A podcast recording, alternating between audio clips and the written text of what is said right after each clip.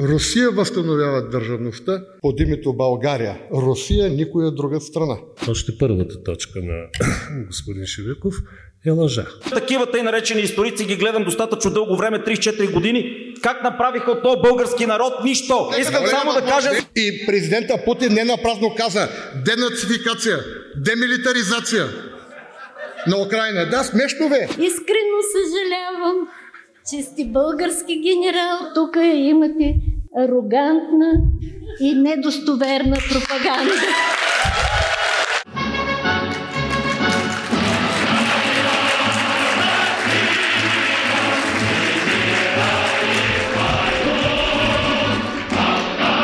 Благодаря за аплодисментите. Колега, може да намалим вече. Както виждате, взел съм си полука от предишния дебат. Благодаря ви първо на вас, че сте тук. Някой от вас за втори път, някой от вас за пръв път. Сега ще ви кажа какво ще се случи днес. Само преди това ще ви помоля, понеже днес имам имен ден и обикновено никой никога не го помни, освен че е празник на София. Ако може да ми честитите така с аплодисменти, да се почувствам. Благодаря. Благодаря ви, страхотни сте. Докато ви разказвам какво ще се случи, ще помоля колегата да пусне едно приложение. Ще ви помоля да напишете vevox.app и този номер, който е отдолу, надявам се всички да го виждате, защото ще имате възможност да задавате въпроси. А иначе, днес дебатът ще се проведе отново в три кръга. Нарекли сме ги първо освобождение, второ освобождение и трето освобождение, което вече се освобождаваме от Русия след 10 ноември 1989 година. Време е за първото ваше участие да направим сравнение къде точно се намираме и какви са настроенията в залата. Колега, пусни първата анкетка. Позитивна или негативна е ролята на Русия в българската история според вас? Ще изчакам една-две минути да отговорите, а след това официално ще ви представя и уважаемите гости и започваме дебата. А докато чакаме да видим какви са настроенията на публиката, нека ви напомня, че може да си купите криптовалути от ExchangeBG. Прекият път към криптовалутите в България – Април месец до година е следващия халвинг на биткоин, така че може би тогава цената ще се увеличи. Така че ако искате да инвестирате дългосрочно в крипто, направете го през ExchangeBG. Ами мисля, че може да покажем резултатите вече. Вие би трябвало да може да продължите да гласувате. 79% близо смятат, че ролята на Русия е негативна в българската история, 11% че е позитивна, и играем за 9,5%, които да видим дали в края на това събитие ще имат някакво по-категорично мнение. Трябва да изчакате до края, особено тези, които са 11%, които смятат, че Русия има положителна роля и може би не, не ме харесват особено. Специално за вас имам много хубава новина в края на дебата, така че стискайте палци да завърши всичко успешно, ще ви я споделя.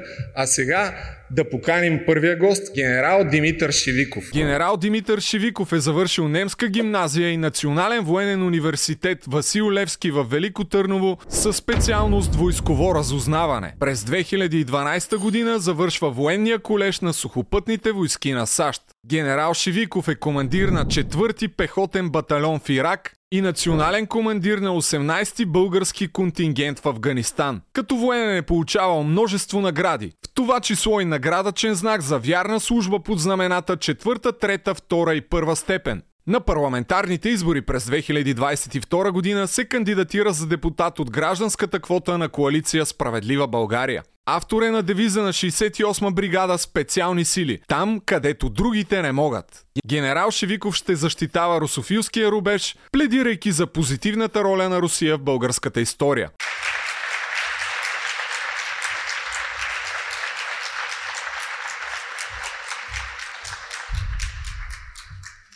Да пуснем видеото на Георги Ангелов. Георги Ангелов е учил във Френската гимназия във Варна и университета Свети Свети Кирил и Методий във Велико Търново, където завършва френска филология и история. Той е преводач и журналист с дългогодишен опит, бил е водещ на предавания Рококо, библиотеката, Денят започва с култура, а по-настоящем е водещ на История БГ и до Европа и напред. Превел е над 60 книги от френски. Два пъти е получавал наградата Христо Данов за превод и званието Рицар на книгата. Влиза в дебата с анонса да заличим Русия от планетата днес, иначе утре няма да имаме планета. Георги Ангелов е на твърди позиции против българо-съветската дружба.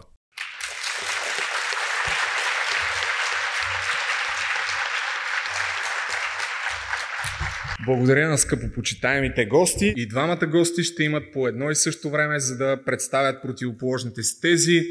Пръв е генерал Шивиков.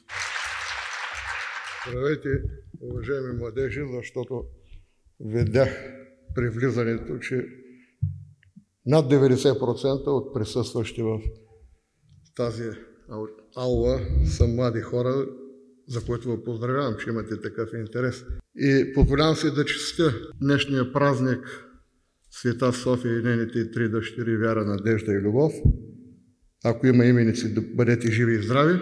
И празника на нашата столица, естествено.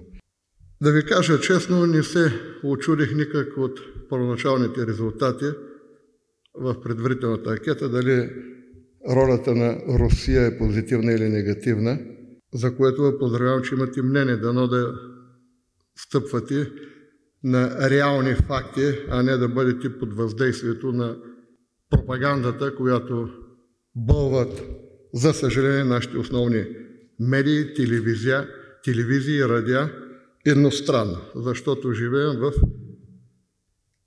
време на тотална пропаганда. Като цяло, тъй като времето ми е ограничено, естествено, че аз като български офицер преди всичко защитавам интересите на Отечеството, на българския народ. И това ни най-малко не ми дава основание, стъпвайки на исторически факти, а не на някакви хипотези и интерпретации, да твърдя и да взема позицията, че като цяло, повтарям като цяло, ролята на Русия в различните разновидности, като царска Русия до 1917 година, като Съветски съюз реално от декември месец 22 година до 1991 година и днешна Русия е изключително позитивна. В хода на дебата ще се опитам да ви убедя, стъпайки на факти, естествено, а не на въздействие на пропаганда и манипулация. Първият основен довод Русия да има позитивна роля и с което според мен се изчерпва всичко останало, е, че Русия е тази велика сила през 19 век, която единствена изпраща своите войски тук на Балканите да освободи България след пет вековно турско робство. Никоя друга велика сила по това време в лицето на Великобритания, Франция, Италия, Австро-Унгария и Германия не се нагърва с тази задача.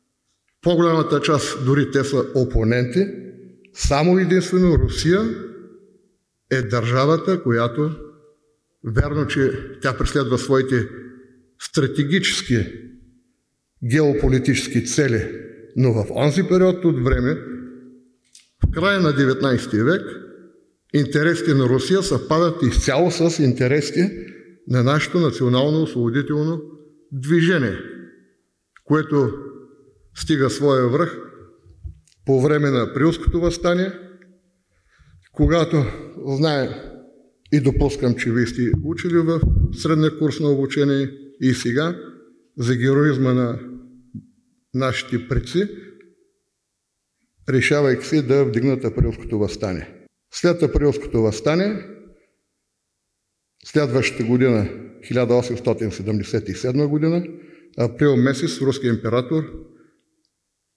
обявява война на Османска Турция, сформира две армии, Кавказска и Дунавска, и април месец 1977 година започва руско-турската за нас освободителна война. Фактите, че аз не съм донесъл специално графики, презентации, защото към днешна дата излизат и други данни, но Русия дава хиляди жертви. Вярно, до 90-та година, 1990 година, тогавашната марксистска идеология и историография твърдеше, че Русия загубила близо над 200 хиляди руски войни, че са загинали по българските зими. Естествено, това не отговаря на истината, защото тя, цялата армия е почти 200 хиляди, която действа тук на Дунавското направление, т.е. на територията на България. Но хилядите жертви, преки жертви, убити по бойните полета, край Плевен, Шипка, Шейново, осложението на лица градове София и така Стара Загора, битката при Стара Загора, естествено, че това е изключителен принос и дан, кръвен дан от един братски народ към друг братски народ. Аз ни намалко омалуважавам и ролята на българското опълчение. Но ако не беше Русия, дали щеше да имаме българско опълчение? Защото тя създава опълчението, първите 6 дружини, последствие хода на войната още 6 или обща численост стига 14 000 души български доброволци, които са въоръжени и снаражени благодарение на Русия и тогавашното славянско дружество, които заделят пари и се закупува към онова време най-модерните системи оръжие, пушки, останалата екипировка. Да, българите имаме съществен принос и никога не трябва да го омалуважаваме, за което трябва и да се гордеем. Най-вече битката при Шивка, август месец 1977 година, когато наравно българи и руси защитават връх Шипки, не допускат Сюлейман Паша да премине Стара планина, с което да обърне хода на войната и да се помогне във военно отношение на Осман Паша, който е блокиран в Плевен. Изхода, крайния изход на войната се решава на връх Шипка и в последствие битката на днешния град Шейно, който е в южните подстъпи на Стара планина, между Казалък и Шейно. За тези битки не, че не се знае, не, че не се говори, просто епопеята на Шипка, чрез стихотворението на Иван Вазов, е оставил трайна следа в българското съзнание и според мен няма българин, който чувайки тези възпоменяващи думи, да ни настръхне. Така че, млади съотечественици, бъдете горди, че сте българи преди всичко. Не се поддавайте на внушение и манипулация. Аз разбирам и оценям днешната политика, каква е особено след 24 феврари 2022 година, но това грам не отговаря на истината. Гледайки, ако проявявате такъв интерес, трите основни телевизии, няма да споменавам кои да не правя някаква автореклама, вие виждате, че информацията е само едностранна, само едната гледна точка. Дори Европейския съюз и Европейската комисия миналата седмица прие пореден регламент, който касае въпросите на информацията, многостранното представяне на информацията, даване възможност на различните гледни точки, проформа. А иначе Европейския съюз със своите санкции налага жестоки дискриминационни условия и лишава гражданите на Европейския съюз, не само на България, от достоверна и конкретна информация. Това е демокрацията на 21 век? С това приключвам и дава Жечев, че времето ми изтича. Благодаря за търпението. Смятам, че в хода на дебата ще възникнат интересни въпроси. Благодаря.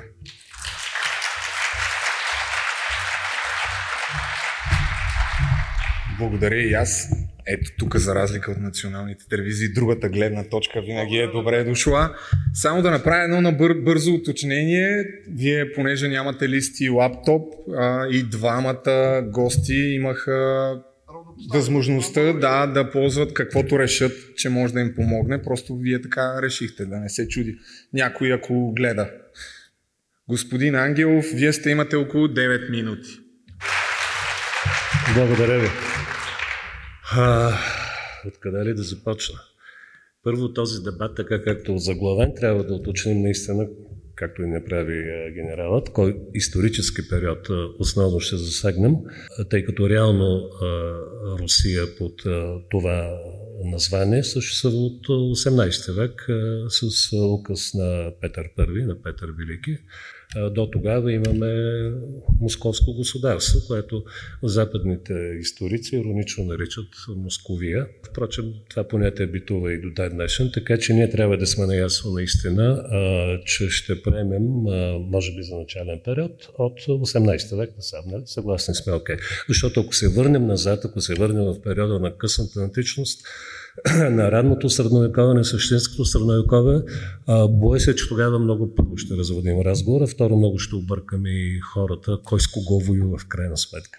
Та, ако погледнем този период, това е периода на активните руско-турски войни. Споменавам тях, има и много други експанзионистични войни на Руската империя по това време, но те са тези, които засягат пряко нас. Те са около една дозина войни и тук, разбира се, като друг поглед, но също позовавайки се само на източници и никога няма да се позволя да спекулирам с факти, за които нямам извори или не са написани от съвременници или известни учени, които се занимават с въпросите, ще кажа, че още първата точка на господин Шевиков е лъжа.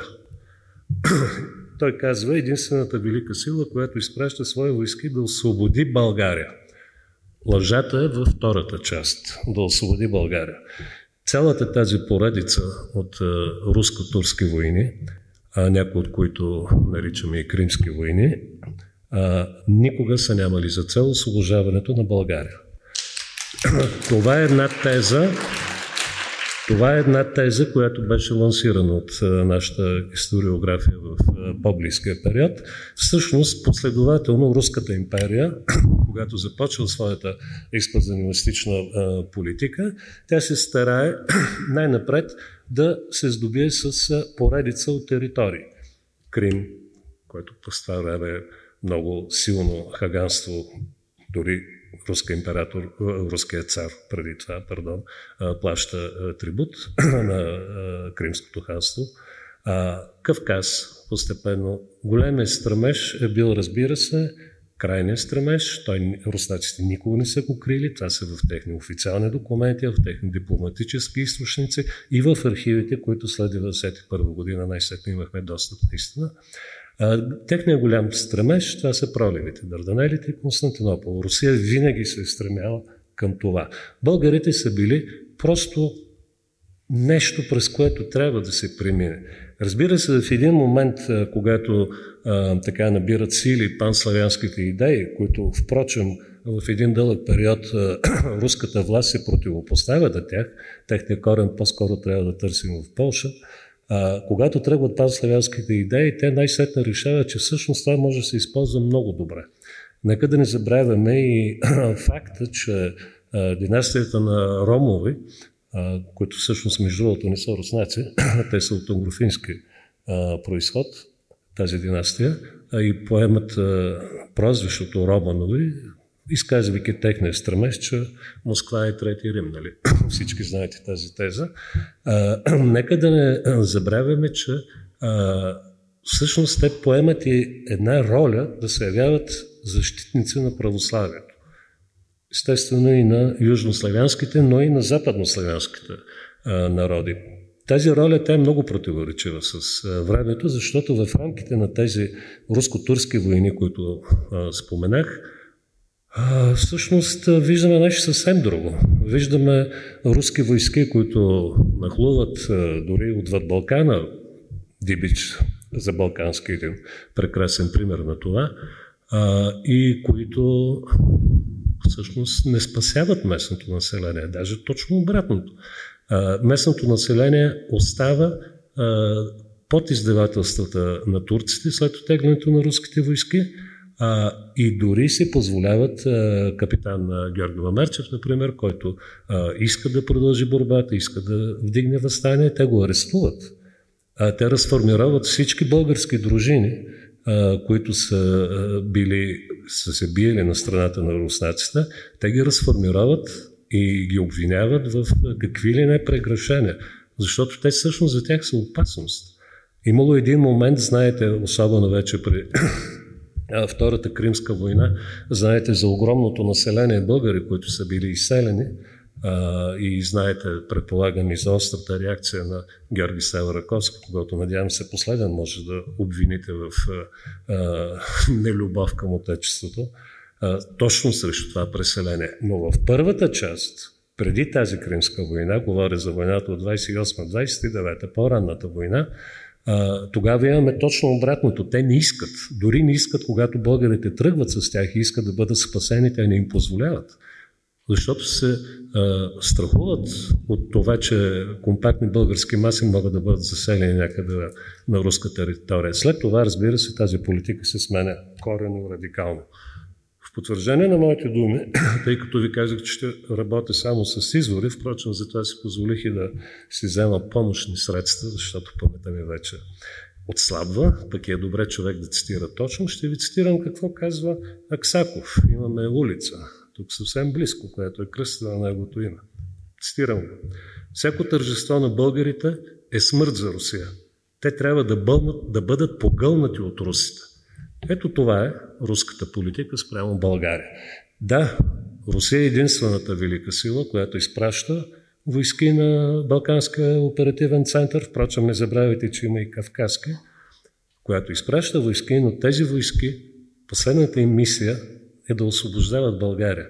А, когато четете Утин, един невероятен руски журналист и публицист, който 1877 година е заедно с руските войски тук, на нашите земи.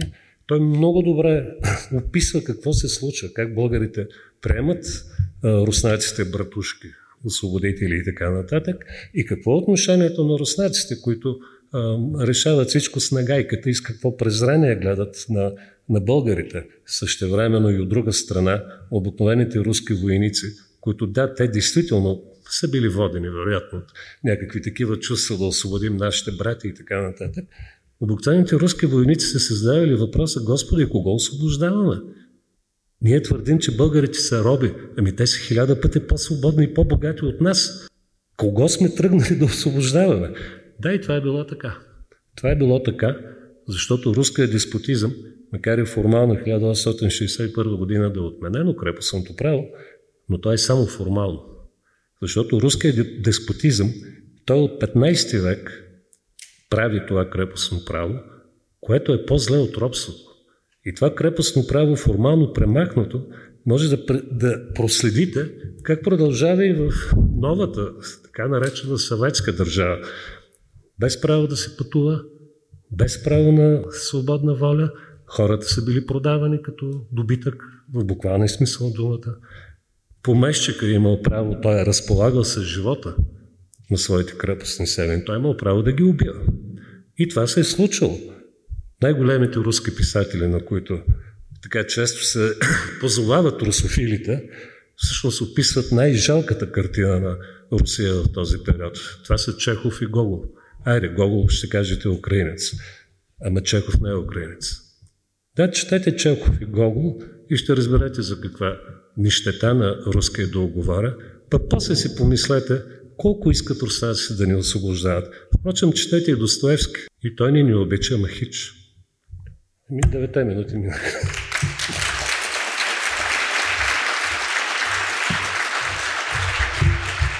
Благодаря. И двамата в противоположните тези говорихте по-скоро за периода, който е свързан с руско-турската освободителна война. Сега ще трябва по някакъв начин, може би, да засегнете отново тази тема, тъй като първото освобождение сме го фиксирали да обхваща този период, както и Балканските войни и Първата световна война. Преди това обаче имаме и една, още една анкета, колега, да я подготвим, за да видим коя дата трябва да бъде националния празник на България. Тук може би ще се затрудните повече и ще е по-любопитно предвид факта, че около 80% гласуваха, че Русия има негативна роля в българската история. Ами мисля, че вече може да покажем резултатите.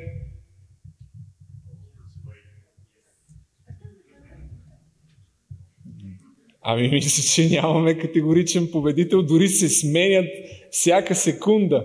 Ами Съединението и Деня на независимостта може да кажа, ето Хикс в момента, 24 май, а всъщност 3 март има най-малко от тези 4 опции, дори аз съм изненадан, честно казано. И сега имаме едно видео, вие питайте въпроси, ние имаме едно кратко видео с някои от въпросите, които ние си задавахме преди да започне дебата. Пускаме го и след това давам отново на вас думата. Каква е ролята на руския фактор в българското възраждане? Подкрепя ли Русия опитите ни за самостоятелно национално освобождение? Как се вмества България в имперските амбиции на Русия? Била ли е съдбата на Левски в ръцете на руския посланник в Истанбул граф Игнатиев? Братушка ли ни е дядо Иван или по-скоро Биг Брадър? Защо Стамбулов казва, признателността към Русия не може да бъде заплатена с свободата на България? Майката не ражда детето си, за да го удуши в последствие. Да, бих приел като бележка от господин Ангелов, може би е лапсус от моя страна, че Русия, контекста, че Русия освобождава България. 1878 година. Да, прав сте, че не освобождава България, защото България няма. България 1396 година е заличена от политическата карта на света. Русия възстановява държавността под името България. Русия никоя друга страна. Останалите велики сили няколко месеца след това по времето на тъй наречения Берлински конгрес, който се стои в Германия, днешната столица, с любезното съдействие и домакинство на обвинителя на Германия Бисмарк, разпокъсват на ново възстановена българска държава. Защото преди активните военни действия по време на руско-турската война има поредица от дипломатически сувалки, най-вече между Русия, империя, да, тя е била империя. И Австро-Унгарската империя.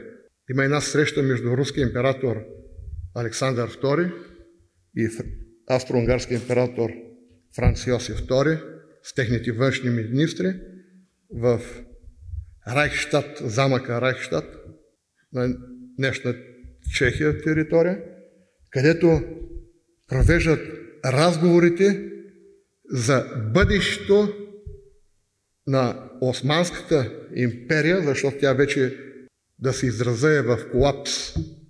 Те виждат, че Османската империя е пред разпад в резултат на национално-освободителните движения в днешна Сърбия, Черна гора, Гърция, които вече са свободни, но възстановени княжества.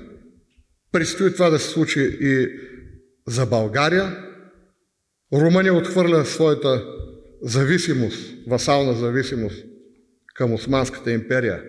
И тези чертожници на след военна Европа към 19 век се разпореждат със съдбите на малките народи. Независимо, че българското население по това време сме най-многолюдното християнско православно население на Балканския полуостров.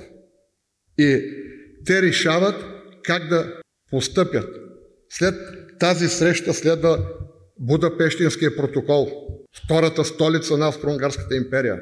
Там вече има черно бяло подписани конкретни точки, които следва да бъдат изпълнени след войната, защото вече е решено, че ще се ходи на война между Русия и Османска Турция. След хронологията, за която аз Нямаме време в детайли да се спирам за хода на руско-турската освободителна война.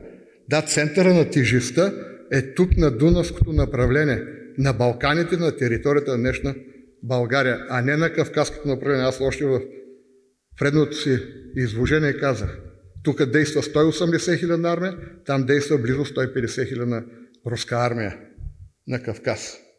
Естествено, че Русия е империя. Тя преследва своите цели. Всяка една империя се стреми да разшири своята територия, къде доброволно, осъзнато да адаптира населението, което живее по тези територии, или пък да го принуди. Относно а, статията, по-точно, на Георги Сава Раковска, Раковски за преселението и тиждението, сега да не греша точно името, за хилядите българи, които се изселват със своите семейства в резултат на 11 войни са водени между Русия и Турция. като тази 11-та война, руско-турската 77-78 година.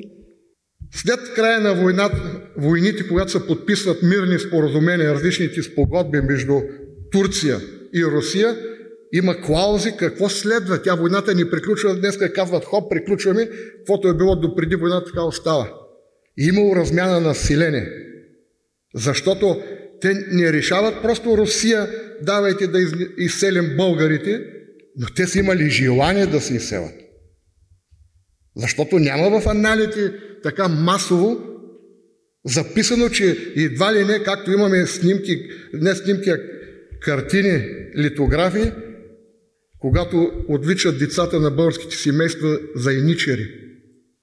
Турски през 16-17 век, когато стига пика на иничерството.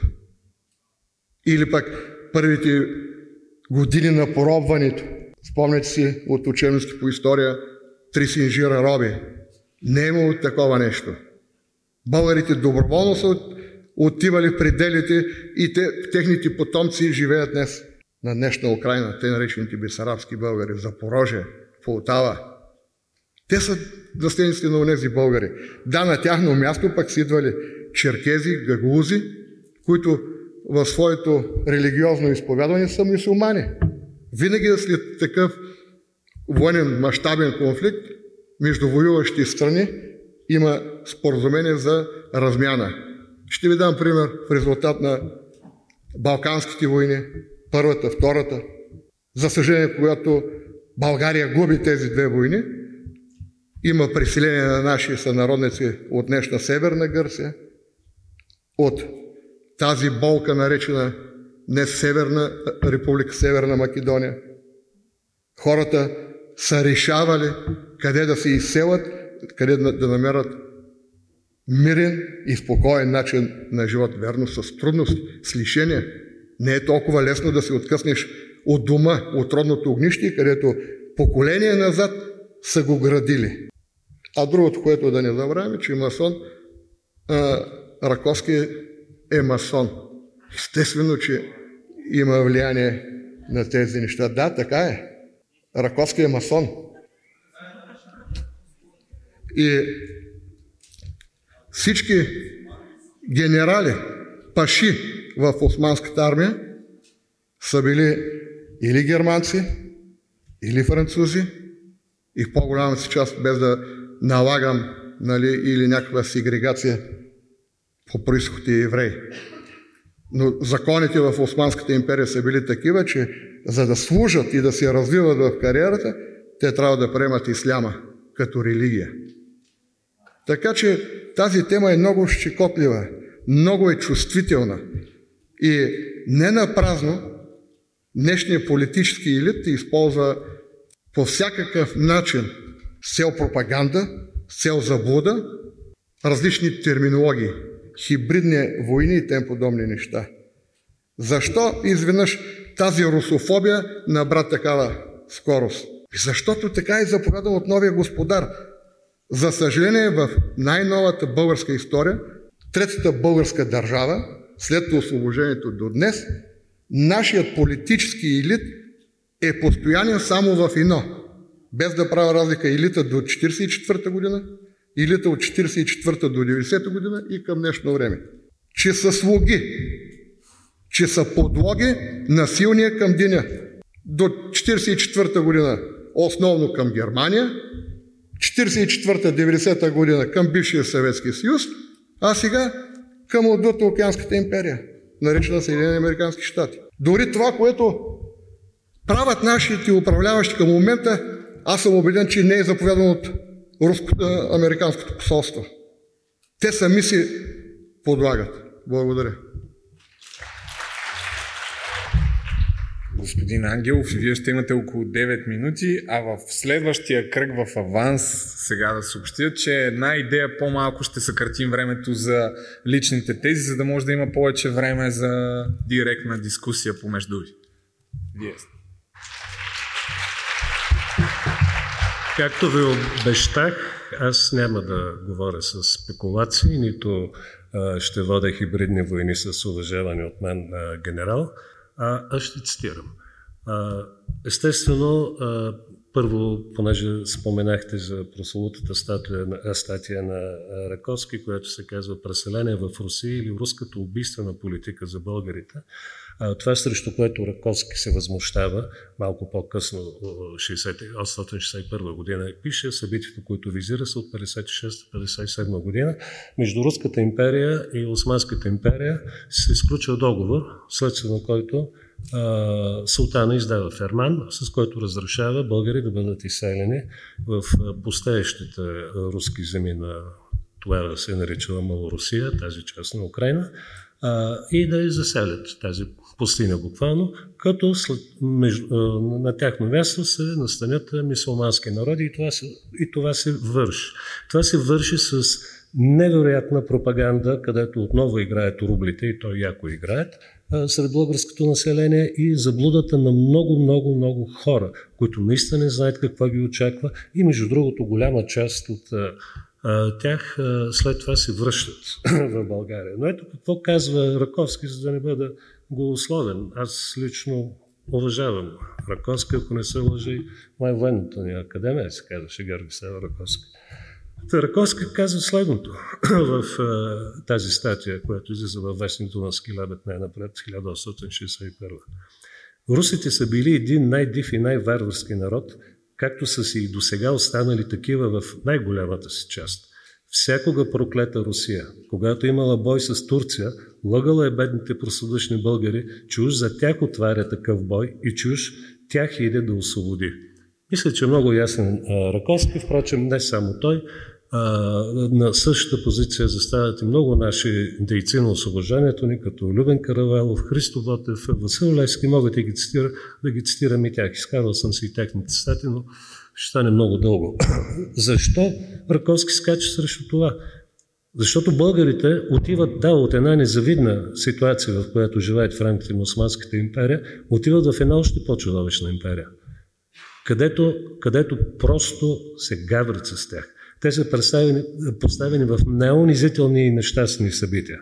А, между другото, голяма част от бесарабските българи те в едно друго възстание преди това. Не са точно този период, но това вече е съвсем друга тема. Времето много напредва, затова ще скоча направо нататък. А, нека да видим какво, а, какво се случва а, след а, освобождението. Уважаеми от мен, т.е. по време на а, преди руско-турската война, уважаеми от мен генерал спомена за Райштатското споразумение, което между другото е последвано на следващата година от Будапештенско и след това от Лондонско споразумение. И в тези три споразумения, дами и господа, може да ги намерите, може да го отворите ще видите, че никъде, ама никъде не става въпрос за възстановяване на някаква голяма българска държава, каквато химера се превижда в Сан-Стефанска България, т.е. в рамките на екзархията. Не, Напротив, там се обсъжда как да се раздели България. Дали по хоризонтал или по диагонал. Това са мненията. И много е интересно да видите какви са, какви са позициите на руските дипломати. Тази напереност, която след това виждаме в някои от руснаците, които са недоволни, между другото, включително и в споменатия тук граф Игнатиев, един от най-кръвожадните личности в Руската империя, човека, който заедно с а, още двама генерали, чето имена висят по Софийските улици, потушават по най-жесток начин а, възстанието в Польша и го отдават буквално в кръв, избивайки хиляди души.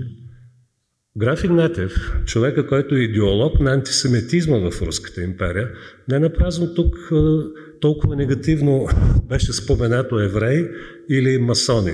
Ами хайде да разберем пък какви са генералите в руската армия, господин генерал. Знаете ли, че две трети от тях са от немски или фински происход? Ви само им вижте имената. Да, евреи няма, защото няма по-мракобесна и антисемитска държава от Руската империя. Аз бих казал, че тя е основоположник на новия антисемитизъм в европейската история. Да минем, да минем нататък а, към а, споменатия вече от мен Утин, който, както ви казах, е съвременник на събитията. Книгата му излиза 79-та, но той пише 77-та. Впрочем, той е дописник и на много парижки и лондонски вестници. Той казва нещо много интересно. Разсъждава за така нареченото временно руско управление, което нанася големи щети което не само създава българската държавност, а не създава българската държавност, а напротив, всячески се мъчи да не е създаде и Русия да се остане една, България, пардон, да се остане една руска задонайска губерния. Това е техния стремеж. Ето какво казва Утин в разговор с един от представителите на същото това временно руско управление. Между другото, там има една много ненавистна личност, княз Черкаски, слава Богу, то умира бързо. Сънително малко управлява България, но този княз Черкаски какви беди Какви беди стовара върху нашите клети български глави, просто прочетете, нямам време. Но Утин казва следното. Прибързаността е типичен и характеризира цялото а, гражданско управление. Обяснява се с две причини. Първата – абсолютно непознаване на страната, в която влизала. Втората – масовото убеждение, че след 2-3 месеца ще се озовем пред стените на Константинопол и цяла България ще е в ръцете ни и ще бъде наша. Ето за такава свободна България мисли Руската империя. По-нататък, какво му казва служителя от временното руско управление? Един, впрочем, доста надменен, верното аристократичен происход, но а, този народ е калпав и трябва да се отнасяш с него сурово. Сега ги е страх от мен, защото знае, че нищо няма да им се размие. Виновен ли е 25 на гайки? Нека ги е страх. На гайка е къмшик, с който се бие или крепостните там. В Русия това е било ежедневие, нещо съвсем нормално. Но за българите не е било. След 5 века османско владичество се оказа, че за българите това не е окей. Okay. Някак си. Май сме доста по-различни от руснаците. Прескачам веднага. Какво правят руснаците при първия, първия наш а, истински акт – когато а, ние обявяваме Съединението 6 септември. Ами първата им работа е да ни подлеят вода, да предизвикат а, свалянето на законен български владател, да организират военен преврат. Кои са? Началникът на военното училище, майор Петър Груев, капитан Анастас Бендерев, а, капитаните Радко Димитриев, който между другото е дважди предател – и а, Георги Вазов. Всички те са на руска служба. Но отворете и вижте в биографии, те са руски офицери. Те са и български, но те са да действително руска служба. Разбирате ли за какво става дума? Моля? И майор Димитър Филев, Да, разбира се, мога много да сложа. Много, много мога да сложа. това, е, това е истината. Какво се случва обаче по-нататък? Да видим. Защото ние през цялото време говорим, нали, Сан Стефанска България, едва ли не, руснаците са искали, обаче лошите хора в Берлин са не орязали. Това, както ви казах, не е верно. Това още го има в Райхштадското, Будапештенското и Лондонското споразумение, които са преди войната. Цитирам ви писмо от Екзарх Йосиф, първи, от 2 май 1902. Руското правителство иска да настани сръбски владици в Македония, които да изтикат българските, за да се принуди екзархията да се пребере в границите на княжеството. Чрез назначаването сръбски владици в Македония, русите намерят само да вдигнат скизмата, а и да посърбят българското население, за да осуетят Сан Стефанска България. Съжалявам. Да мина ли нататък? Имам време да мина накратко. 903 година. Илинданско преображенското възстание. Съвсем скоро а, го чествахме. Какво казва митрополит Методи Кусев за потушаването? Страхът да не би да се осъществи идеята за автономия на Македония застави Зиновиева да настои пред турците да бързат и за решителното потушаване на възстанието да употребят и топове. Разорението и унищожаването с на 150 села български в Македония се дължи на милосърдието на Зиновиев, представителя на руската дипломация. Руските, руските консули в Македония, съюзници на сърбите, на гърци и на турци, против българите в своите рапорти, които се публикуваха в Петербургския държавен вестник, обвиняваха българите и оправдаваха турците. Между другото, такива инциденти по свидетелство на Утин имаме още по време на така наречената руско-турска освободителна война, когато руснаците застават на страна на местно турско население и някакси му симпатизират повече. Има няколко такива случаи. Окей. Сори. Прекъсвам ви тук, защото сега е време всъщност да имате свободна дискусия помежду си. Само първо ще ви помоля да оправите микрофона, да не забравите, тъй като няма да се чува. А понеже тя започна по едно време в изказването на господин Ангелов, има един въпрос, който има най-много лайкове в момента, мога да ви го подам и се вика да, пом... да почнете оттам, а пък ако искате да смените темата, вие си решавате, но въпросът може би е към вас. Каква е ролята на Русия при съединението на България? Аз към моя опонент с уважение към неговия висок персонализъм като водещ на едно хубаво предаване, му бях голям фен до миналата година, господин Ангелов. Но когато... Когато направих предаване за 9 септември не, не. Вижте, но след като превърнахте русофобията в доходоносна професия, не го визирам лично вас, защото русофобията се превърна в занаят или стълбица за кариерно развитие.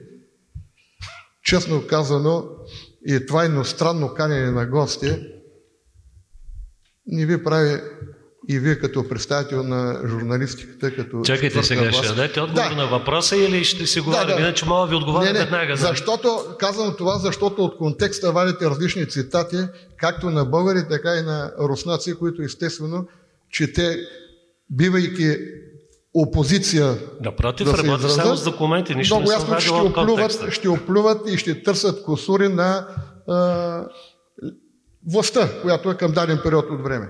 Относно съединението. Ако следваме политкоректната линия, да, Русия е навредила на съединението, което не отговаря на истината. Защо? Когато първо руският император Александър III, защото той съгласувано това нещо, както с княза български Александър I, така и с Тайния революционен комитет от Румелия по това време, кога да бъде обявена тази, е, това съединение. И той им е дал напътствие да не се избързва. Но тъй като Стамбулов е виден агент на Австро-Унгарската империя, го заявявам в прав текст. Може да го прекъсвате изпреварва, изпреварва Това обявяването да на съединението. Искам да чуя изворът Цитирайте и на 7, кой твърди, че момент, Стамболов е австро-унгарски на 7, на 7 септември 1885 година от канцеларията на руския император дават, както се казва, благословията за Съединението. И тогава най-големия враг е Великобритания. Не, аз не говоря конкретно за самия ход, как се извършва процеса на Съединението. Говоря в дипломатически и на европейската сцена как се развиват нещата. И след като вижда, че Великобритания потиква Турция да навлезе с многохилядна армия, тя има по право в Румелия, в днешна Южна България да прибивава, да въдворява и възстановява евентуално реда, тя е била готова да премине и Стара планина. И тогава руският император в лицето на Александър III предприема гениалния ход.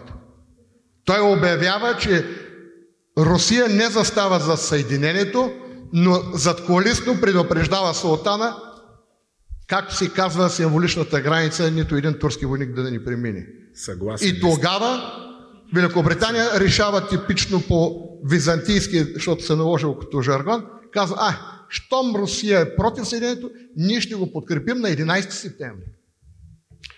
Не, просто категорично не съм съгласен с нито една от тези, които защитихте. Нещата не са такива. А, да, водени са преговори, затова няма спор. Разбира се, е съгласувани са, съгласувани са много от тези решения, но в крайна сметка Русия не е спряла зад колисно турските войски. Ако някой се е намесил в това отношение, това е именно Великобритания. Да не говорим, че турците са нямали сериозни намерения да нахлуват. Но за сметка на това, съвсем не зад колисно, Русия подкокоросва сръбска крал да нападне в гръб България. Това вече е дело на Русия. Не, Ето, това, това е, е Австро-Унгария, господин не, не, не, не. Австро-Унгария, защото няколко месеца преди това има съглашение подписано между сръбския крал и австро-унгарския император. Така, Моля ви се, много добре, знае го много добре това съглашение. Истинския, да бъдем... истинския идеолог на сръбско-българската война, както впрочем през цялото време и, и по време и на другите войни, това е Русия, която стои зад Сърбия. Това е факт. Не отговаря е на истината.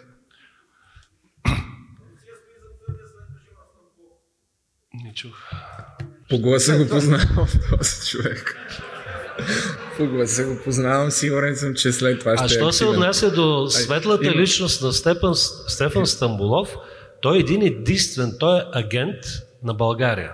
И винаги е Не, те по принцип всички всички и, са и българи. аз се очудвам, че един български офицер а, а, може да си позволи подобни думи към Стефан Стамбулов, който е един от символите на българската държавност и на българщината въобще.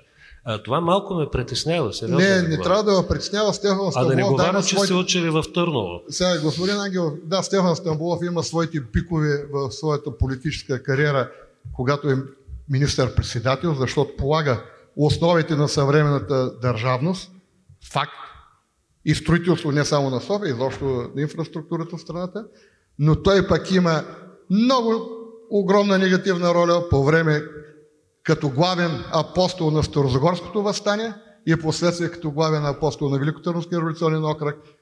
И за това възстанието ни бележи такъв резултат, а Стефан Стамбулов трябва да се знае, че при избухването на възстанието Поп Харитон Дряновски и Цанко Дюстабанов в Габро, именно Стефан Стамбулов, привличайки се в женски дрехи, бяга и се крие до септември месец 1876 година в Преображенския манастир. Да. Еми, също правят а, 23-та Когато година избухва- Васил Коларов и Георги Димитров, Когато избухва, избухва Старозагорското възстание, той бяга също при Стара планина. Явно не е черта. Аз не защитавам Васил Коларов и Георги Димитров. За това ще говорим във втори кръг. Не, от, не отхваряйте още тази тема. Имате ли някакъв въпрос към генерал Шевиков, който искате да му зададете? Ах, ами не, не, не знам, аз много въпроси искам да му задавам, разбира се. А, но примерно как гледа, а, как гледа на... А, тъй като, да речем, вече отиваме напред към този период, който влиза в първото освобождение. Как гледате на а, позицията, а, когато а, ние сме буквално принудени да воюваме срещу руските войници? А, говоря специално за а, генерал Тошев и Трета българска армия и разбира се за Колев и неговата конница. Кой ни принуждава да воюваме срещу? Веднага ще ви кажа. Руси- Русия ли ни Веднага- принуждава? Русия. Русия Нищо с варварски, варварските си бомбардировки, може би не всички знаят, това, което Русия прави в момента в Украина, го прави също тогава. В началото на войната Русия варварски бомбардира Варна, три пъти бомбардира Господин- Балчик, като го срива буквално с това, с много хора. Също прави с Каварна. Господин Ангел, Да. бомбардировките, най-мащабната бомбардировка на руската имперска флотилия е на 18 октомври 1916 година, Така. когато загиват, няма официални нали, данни да се каже, между 9 и 27 варници Така е, и да. около 15 къщи са Така е. разрушени или сериозно повредени. Така и на 13 Към декември... този период, момент, към този Така. период от време, България е във война срещу Русия, които са съюзници пък с Румъния. Бушува Първата световна война. Естествено, те няма да ни, както ние няма да ги посрещаме с цветя и хляб и чубрица, така не се очаква и от тях. Но, продължавайки този ред на мисли, аз бих направил един 30 годишен преход напред към днешна дата, когато Америка и Великобритания в продължение на почти 3 години извършват и ни хуманни бомбардировки, защото има в и преподаватели, която цитирахте Военна академия Георги Стойков Раковски, преподаватели, които обучават бъдещия политически и военен елит в България, че тези бомбардировки били хуманни За кои бомбардировки англосаксонците. говорите? За кои бомбардировки, прощавайте? Ми по време на Втората световна война. А, да. За тях говоря, когато са След малко ще убити говорим за почти Втората. 5000 души, над 10 000 са ранени, осъкатени трайно за цял живот, 12 000 къщи Добре, унищожени. тук, тук ви прекъсвам, защото всъщност идва време да отидем към втори кръг, където ще подхванем и Втората световна война, така да вие да подхванете този спор. Преди това един протоколен въпрос от анкетата на фона на първия въпрос и това, че 80% смятат, че ролята на Русия е негативна в българската история. Колега, готови ли сме с а, следващия въпрос, който е трябва ли паметника на съветската армия да бъде демонтиран? Сложил съм му и другото наименование Моча, нали, случай. Ма това не е официалното наименование, господин Жечев. Ами- Официалното, това е, че някакъв журналист го е кръстил, не е записан като официално наименование. Това е част от пропагандата и в момента. В интернет сме по-свободни да, Да, да. правим интерпретации на нещата. Да А, видим от- резултатите. Все пак. 82 да, 13% не, не мога да преценя, 4,62. Ами добре, и видеото, което е с нашите въпроси, които целта е малко така да отдъхнете вие и също така пък да подхвърлим някакви неща, които може би някой от публиката и зрителите няма да е чувал и да му стане интересно и да потърси отговорите на тези въпроси и след това сте вие директно. Да. Баснословните суми, с които СССР финансира терористичните дейности на българските комунисти, могат ли да се броят за финансова помощ за България? Помага ли Москва за борбата с фашистските елементи у нас? Има ли необходимост през Втората световна война Съветския съюз да обяви война на България и да я окупира? Повече даде или взе социализма на България. Несъгласието на Хрущов и Леонид Брежнев да ни приемат за 16-та република може ли да се брои за позитивна роля в българската история? Аз разбирам естествено, че колажите, които се качват на екрана, силат да възбудат, както се казва, и да насочат мислите на вас, уважаеми младежи, в конкретно негативен план. Защото не виждам какъв е проблема, тук включително и Брежнев и Тодор Живков да бъдат нормално състояние показано. Надявам се пък на по-късен етап в последната част пък днешните съвременните управляващи и те да бъдат така укарикатурени. Нали? Дай Боже, не че съм привърж хората да бъдат омаскарявани, клеветени и тем подобни или лични нападки. Свършва руско-турската освободителна война. Русия допринася за възстановяването на българската държавност. Полага основите на тази държавност.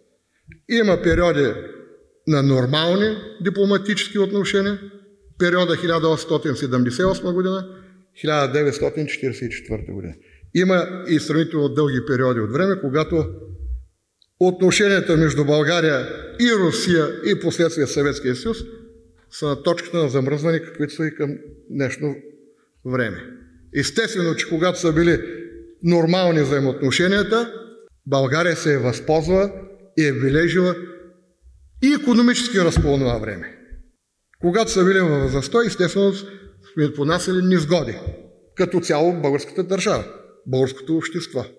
А септемврийското възстание, за което Любомир Жечев даде подкаст 23-та година. А те корените се крият някъде другаде. То възстанието не избухва септември месец 1923 година, че вижте ли няколко по-буйни глави или престъпници, терористи, както искате.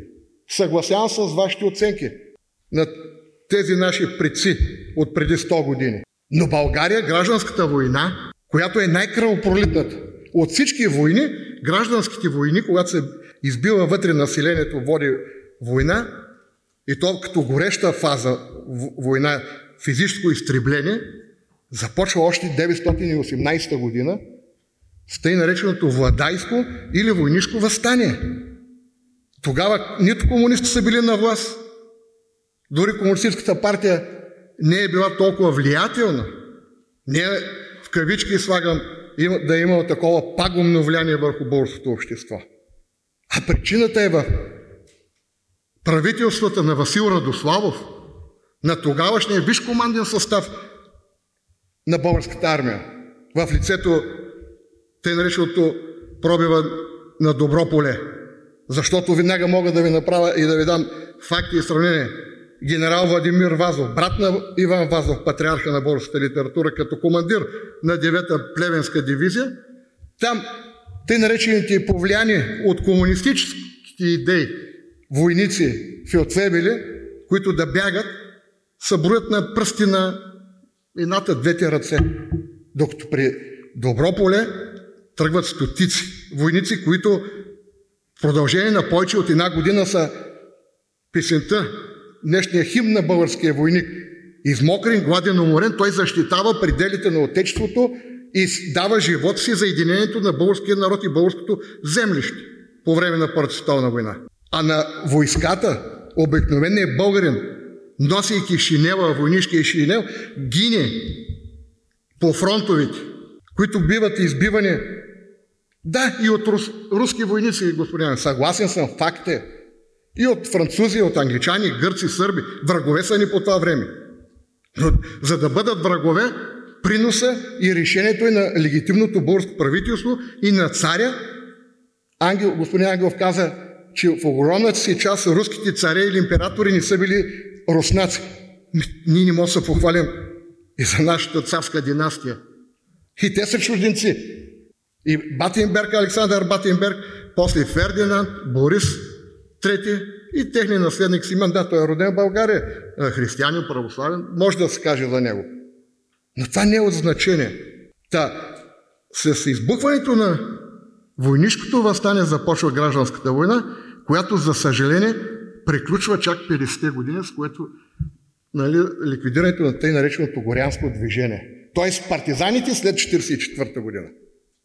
Защото има едни партизани 41-44 година, които вземат властта периода 44-47 година, защото първото отечествено фронтовско правителство, което идва на 9 септември на власт, е в неговите редици има само трима комунисти. Всички останали са от Земеделската партия, Български земеделски народен съюз, Никола Петков и Георги Димитров, Геме Димитров – на Анастасия Мозер Бащай, звинари, политически кръг звено, социал-демократи. Но до тогава в България има пред още 23-та година, 25-та по-точно, тъй наречения закон за защита на държавата, който 39-та година претърпява поредните поправки, да се израза на днешен език, да използвам като клише. Когато този закон отнема основни човешки права и свободи на нашите предци от преди 100 години. Когато хората са преследвани, избивани, вкарвани в затворите, поради убеждения, че изповядват убеждения и идеи различни от властта по това време. А тогава тя е от няколко партии, Демократическия сговор, Народен сговор, Конституционен блок – нали, раз, различни трансформации. И след преврата 34-та година на 19 май официално са забранени партиите и започва едноличното управление на цар Борис III. Дават ми сигнал да приключвам. Благодаря за търпение. Да, по 7 минути не успяхме да отворим темата за социализма, но пък след това в свободната дискусия, да, вие сте господин Ангел. Откъде ли да започна? Просто не знам. Добре, ще се опитам да се концентрирам, защото е, генерал Шевиков така обхвана един огромен период от време. Да, смешно е да мислим, че можем да разискваме в рамките на 6 минути за нещо подобно, но ще се опитам да хвана някои от акцентите. Е, примерно за последиците от Деветоюнска преврат 23 година. Това беше преврат. Между другото на същите тези, които направиха преврата и на 19 май 34 и които направиха преврата и на 9 септември 44 Имената са почти едни и същи. Много странно съвпадение. Само Кимон Георгиев да спомене, ви е ясно за кого говоря. Но а, нещата са много интересни, защото реално Деветоюнския преврат е насочен а, срещу а, изключително диктаторски и направо вече ставащ авторитарен, тоталитарен режим на Стамбулийски на неговата оранжева гвардия, а, който, между другото, от неговата диктатура страдат и самите комунисти. Поради тази причина Българската комунистическа партия по време на Деветоюнския преврат запазва абсолютно неутрална позиция, която е защитана от два пленума на ЦК на БКП в тези години. Председател тогава е Христо Кабакчев. И това вбесява другарите, разбира се, от комунистическия коминтерн. Знаете тогава нашите представители там са Васил Коларов и Георги Димитров и още няколко няма да ги нарека за сега предатели, може би по-късно. Но А, какво се случва? Да, а, има двама души, един много интересен представител на Коминтерна в Виена, Милутин, който е много активен. Той, между другото, се опитва да играе и с БЗНС в емиграция, които са с хората на Леко Даскалов, но и с комунистите. И един Четуев май се казваше, агент на коментарна, съответно и на съветското разузнаване, под псевдоним Албрект, който е изпратен в България. Това са а, двамата проводници на а, смяна на курса. Нещо повече, многократно и Зеновиев, дори и Сталин лично, а, изказват тези и ги прокарат в, като решение на коментар, на които впрочем са задължителни за нашата партия, а, за поемане на курс на въоръжена борба и то веднага. Въпреки уверенията на нашите комунисти на терен, че няма такъв момент. Стига се до там, че изпращат Васил Коларов. Лично Васил Коларов, той отива във Варна, малко по-късно е арестуван, държан известно време в Шумен, после е освободен човека и се явява в София, където участва в няколко заседания. Васил Коларов в своите доклади тогава, документарния до Москва, самия той казва не, в България няма революционна ситуация. Нещо повече. А, а, правителството на Цанков запазва всички основни демократични права. Един от най-големите факти за това е, че дори нашата комунистическа партия, тя не е разтурена. Тя е легална. Легални са и всички други останали партии. Няма брожение, каквото се изкарва от коментарновската пропаганда, че България едва ли не е на ръба и всичко напротив. Самия Васил Коларов каза, че България е стабилна, че в България нещата са спокойни и той не вижда необходимост от вдигане на революция. Да, обаче, онези в коментарна, след като са така... Те обичат да експерименти, експериментират в Германия, в Полша, в Чехия, България, която им е много важна тук на Балканите и така нататък. Не, те упорито, упорито настояват. И така се стига до крайна сметка фаталното преобръщане и Комунистическата партия от своего рода опозиция на коментарна, накрая взема тези фатални а, решения, които довеждат до а, септемврийския метеж от 23-та година. Който, разбира се, след това пропагандата изкара някакво работническо селско възстание. Не знам с какви глупости, не, господи, по 10 фабрични работници са участвали. Това е просто смешно. Просто нямаме.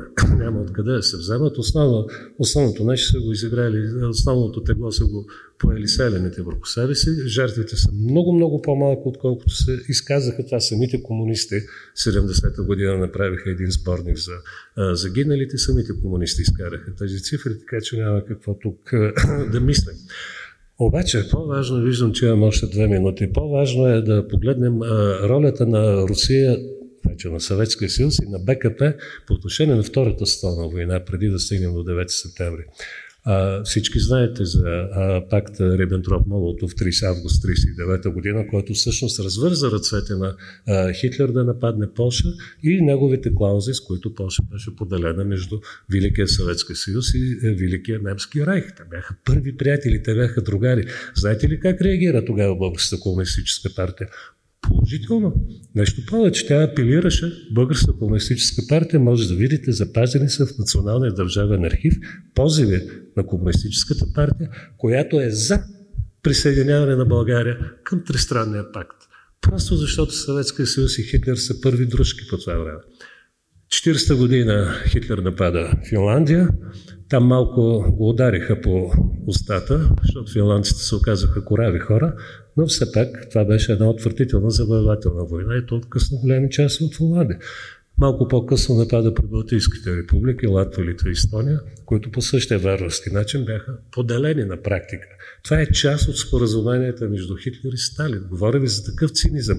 И чак 1941 година, когато се сбиха двамата диктатори, чак тогава БКП пое курс на въоръжена борба. Защото вече Нашия Съветски съюз, нашата пътеводна звезда е нападната и ние трябва да защитаваме чии интереси в царство България? Интересите на Съветския съюз. Това е логиката на БКП. Това винаги е била логиката на БКП. Що се отнася до 9 септември? Нека реално да си кажем, те са младсинство.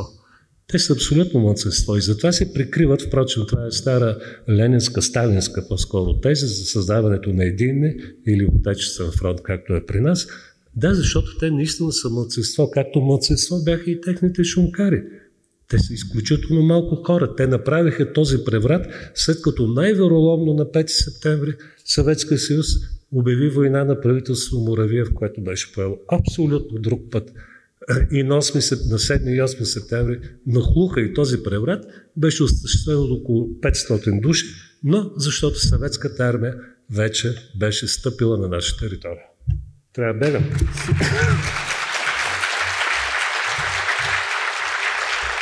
Прекъсвам ви, но всъщност за да продължим точно тази тема, смятам, че е много добра за да отворим дискусията и ще обърна пак топката към вас, като в момента най-лайквания въпрос от публиката е свързан именно с това, с 9 септември 1944 година. Второто освобождение, освобождение ли е или ново поробване? Моя кратък отговор естествено, че не нали, освобождение от кого? Освобождаване от един пагубен режим, монархически, с белези на фашизъм. Говорим до 1944 година, след 19-то майския преврат 1934 година. Само отварям една малка скоба относно думите, които каза господин Ангелов за пакта за ненападение между хитлеристка Германия и Съветския съюз. Правилно изложих фактите, но за да се сключи този пакт, защо пренебрегваме и скромно и свинливо мълчим, че огромен принос за това има Великобритания, Франция и съответно и Съединените Американски щати. Защото Мюнхенската конференция 38 година и когато дава тези страни карт бланш и благословията Германия да анексира судетите Чехословакия, последствие Аншлуса или присъединяването на Австрия към Германия и така нататък. Естествено, това са процеси, които рефлектират и върху нашата изстрадала майка България. Естествено, че рефлектират. Но освобождението, да, освобождение, защото по принцип България тръгва по нов път на развитие, демократичен път, който първите години има своите силни плюсови, дава резултат, защото България в рамките на тези 45 години достигна висоти в своето и духовно, културно развитие, здравеопазване, образование, економика, показатели. Има и своите слабости и грешки, които се допуск... бяха допуснати. Но аз ще си позволя само един въпрос, за да не говорите само вие, защото да, тук да, трябва да, има дискусия да, и заради това. Прекъсвай, прекъсвай. Да, да, ами господин Ангелов ще му дам да пита, но ще си позволя още един въпрос. Да. Била ли е окупирана България от червената армия? Съгласно споразумението пак между тримата велики, Чърчил, американския президент и Сталин, има договорки, които започват още от август месец 1941 година, по време на тъй наречената Атлантическа харта, след това Техеран, Ялта, Поздам, Москва, Московското споразумение преди това. Това е договореност между тези страни, които се разпореждат с Тоест преди салфетката. Ми да. И по а, съюзнически задължения Русия влиза на територията. Тя даже нямало и да влезе поради факта, да, ма... защото ако българското правителство, той каз, както казва вече Константин Моравиев, е взел решителни мерки. Константин Моравиев идва на вас на 2 септември. Русия, Съветския съюз обявява на 5 септември. Какви мерки за два дена, три могат, може да предприеме едно формирано правителство и да реши. Включително тъй нареченото разоръжаване на германската армия, която прибивава по това време части от германската армия и които пък следва да, от Егейска Македония да се изтеглят да заминат към Германия, Моравиев декларира, че ще ги разоръжи, т.е. да ни бъдат боеспособни и да не воюват срещу съветската армия, се забавя това решение, тази разпоредба да излезе чак на 7 септември. Тоест била ли е окупирана? И... Не е била окупирана. Имало е присъствие на 37-ма армия от състава на Трети Украински фронт, пак казвам, на базата на съглашението и договореностите между трите велики сили. Тоест и те са като- имали задача да присъстват в Юго-Источна България. Нещо като специална военна операция. Абсолютно. Точно така. е. Разбрах. Защото Мошанов не е успял да се договори, да поражда смях, но това са много сериозни теми, уважаеми младежи. А, Не са- дейте, не дейте така да ги прехвърляте, защото наистина, наистина това е специална военна операция, гледайки от глобален мащаб. Да. Кое е лъжа? Колко е души са присъствали тук в България от, от войската? От Червена. войската ли? Колко? 35 хиляди души. Как да не е вярно? Или вие се подвеждате под този изключително пропаганден филм Третото леко освобождение беше 600 хилядна армия. Ма вижте, вижте в аналите, той трети Украински фронт не е толкова.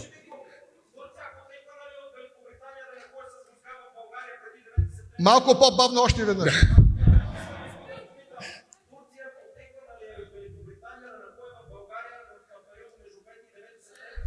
Била е готова да... Над 250 хиляди турска армия в европейската част на Турция е била. Ето това е била възпиращи функции и задачи на 37-ма съветска армия. Ангелов, имате ли някакви Нека да въпроси дадем или вие, ако Да, да, имате да. някакви Не, въпроси към него? Моля ви се, моля ви се. След малко ще имате думата, дайте да минем, да стигнем до въпросите, че пак ще укъснем. Умолявам ви само запазете самообладание, Ако- владейте се емоциите. Не, ако правилно ви чух, питате за репарациите след съединението ли? Да, веднага мога да ви кажа, в рамките на 82 милиона златни лева са част от тези репарации след 18-та година, след болшевишката революция са опростени. Ние никога не ги плащаме тези репарации на Съветския съюз. Но това е съвсем друга тема. Нито и на Турция. Да, Ако искате да отмените се, да. генерал Шивиков така е. Да, или да сложим още едно столче. Но аз получих няколко много интересни а, проникновения, а, за мен нови неща от а, моя събеседник. А, първо, с голямо изумление разбрах, че Момент, момент, ако обичате. господине, това вече не е... Не, е- с не е голямо културно. изумление разбрах, че архитектите на пакта между нацистска Германия и Съветска съюз са французи и англичани. Окей, могат да се гордеят с това тогава сигурно. Това не е така, разбира се. Нито са принудени от това. Да, това, че са до последно, особено Великобритания, толерира солдатите и премълчава аншлуса, това е те си разбират голямата грешка. Но мисълта ми е друга. Стана дума за това дали е окупационна. Ами да, господин генерал, тя е окупационна, но тя е законно окупационна. А, както са били законно окупационни и а, британските армии, и американската армия, когато са навлизали в съседни територии. Това е спогодба. Затова спор няма. Така че няма защо да отричате, че не е била окупационна. Да, Аз е не казвам, че не е била окупационна. Не, но- опитайте се да го отречете. Не, Кажете го, да, моля- отговорът Ето, е добре, еднозначен. господин Ангел, потвърждавам. Да, в отговорът този е смисъл е окупационна. Да, Всяка една чужда армия, която е на е- чужда територия. Въпросът е, господин генерал, и това е и към вас въпрос. Какво носи една окупационна армия и какво носи друга окупационна армия? Вие твърдите, че а, а, съветската окупационна армия на нас не е донесла благоденствие, мед и масло и щастие. А американската окупационна Не. армия, тя пък виждате ли от една абсолютно срината а, германска, Аз- говоря за Федералната република, която е в американска и френския сектор, благодарение на плана Маршал, тя превърна в номер едно в Европа до ден днешен. Благодаря, държава. благодаря ви, че Демократична и економически развита. Докато България преживее няколко национални катастрофи, економически, вие много се гордаете с културата и здравеопазването и тук вече влизате в много опасен момент, защото това е момента, когато ние двамата с вас, половината ни живот мина при тази култура и пред това великолепно а, здравеопазване. Уж безплатно. Уж безплатно. А, аз не знам аз не знам какво вие сте учили в а, това прекрасно образование във военното училище в Търново, но аз като ваш съсед, само че на отсрещния хол в университета в Велико Търново, следвайки а, френска филология, без да имам право дори да мечтая да стигна някога до Франция или да прочета някоя книга на френски, абсурд, та следвайки френска филология, трябваше да уча история на БКП, история на КПСС, марксизъм, ленинизъм, марксистско-ленинска философия, забележете, има и такова нещо, политикономия, руски язик, не знам защо. Да, верно беше само с зачет, но първи курс, вместо да уча старофренски и латински, аз трябваше да уча руски язик, защото руски е в основата на френския, както Ломоносов е казал, нали? Предполагам. Та, ей такива хубави недомислици. Ами спомнете си, господин генерал, какво беше в средните училища, които бяха военизирани, където се ставаше с клас тенист, клас мирно, където учители имаше право включително. И това според вас беше лошо ли, че и учениците ходиха на айде силно казано, на безплатни лагери, както зимата на планина, така и лятото на море, в те наречени Да, ходиха, ходиха и на бригади, където Ба, вие, а, отхвърляха от пустов празно и повече казвам, вредяха на селското стопанство, отколкото да Защо, да защо се опитвате, защо се опитвате някакси, да не визирам лично вас персонално, за, дали, Хората удоволствие, че присъствате тук, така да дискутираме, дебатираме, но аз се очудвам на на онази група наши народници, които са на нашата възраст, на нашето поколение, които а, половината живота е минал в онази система, плюсово и минус, сега нямаме време да, да дебатираме в детайли. При вас по-малко, но, при мен повече. Но тези хора с каква лекота занолиха своя живот до 90-та година. До 90-та година чух и се включвам, защото, Занулиха живот защото трябва да преминем напред, тъй като времето лети. А преди да преминем напред, имаме отново една анкета. Вие трябва да се включите. Тя е във връзка с отношенията ни днес с Русия, какви трябва да бъдат. Да скъсаме връзките си трайно, да имаме лимитирани отношения с Русия, да бъдем в тясно сътрудничество с Русия или вече не може да прецените. Изберете един от отговорите и бързо работите. Браво! Дай да видим, че и на мен ми е интересно. да имаме минимални отношения 63%, да скъсаме връзките си тотално, 29, 4% в тясно сътрудничество и така виждате другите отговори, тъй като в наши дни отново, особено сега покрай войната, много въпроси са актуални, ние маркираме няколко през видео и после отново сте вие. По-руски модел ли е българският преход? Защо след 100 години отново сме разделени на русофили и русофоби? Какви са шансовете да бъдем въвлечени в реални военни действия, помагайки на Украина? По какво се различава руската пропаганда днес от съветската през 20 век? Защо според проучвания България е най-податлива на руска пропаганда в Европейския съюз? Къде е по-изгодно економически за нас? В Европа или в Евразия?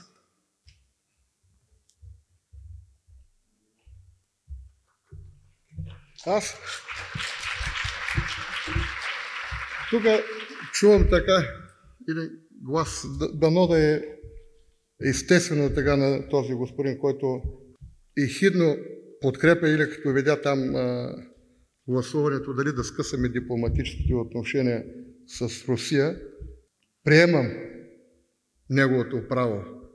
Защото един френски мислител казва, аз не съм съгласен с това, което изразяваш.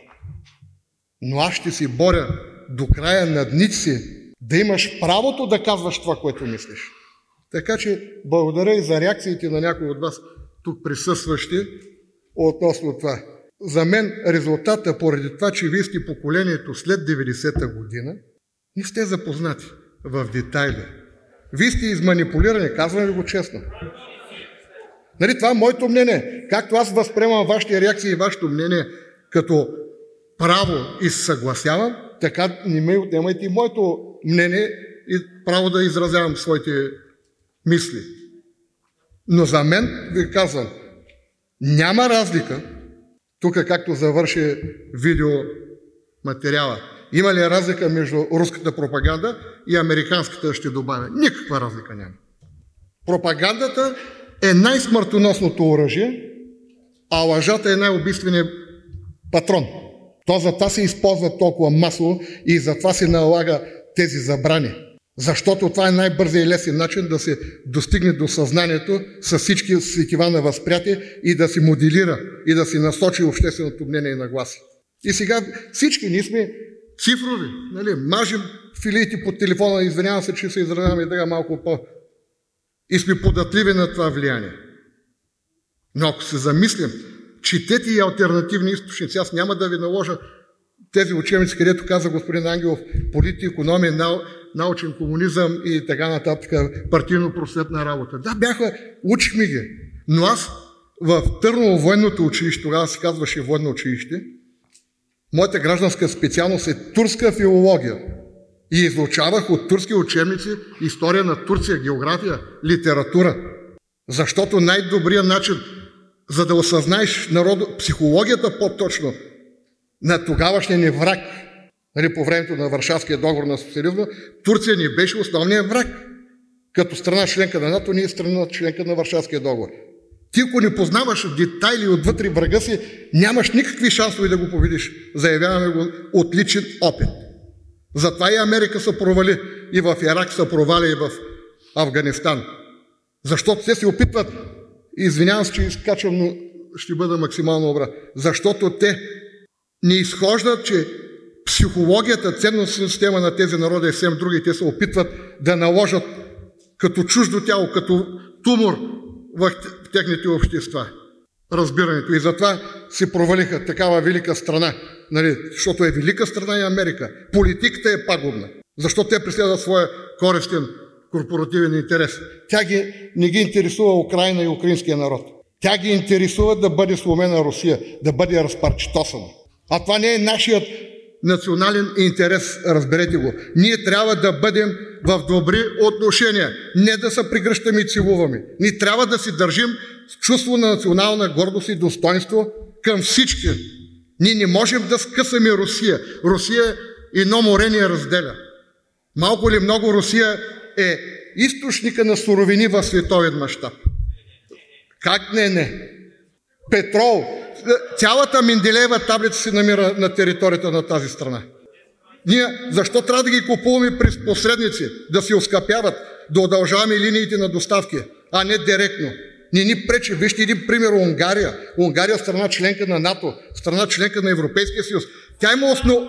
Тя има момент, има основание да мрази Русия, защото 56-та година влизат и, както се казва, потушава тъй наречената унгарска революция за социализъм в човешко лице, а то по-късно в Чехословакия. Но вижте каква политика Орбан води.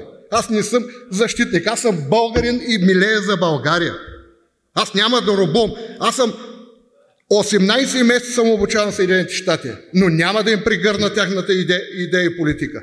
И аз това не го крия, защото аз съм открита личност и като напишете моето име в интернет, всичко излиза.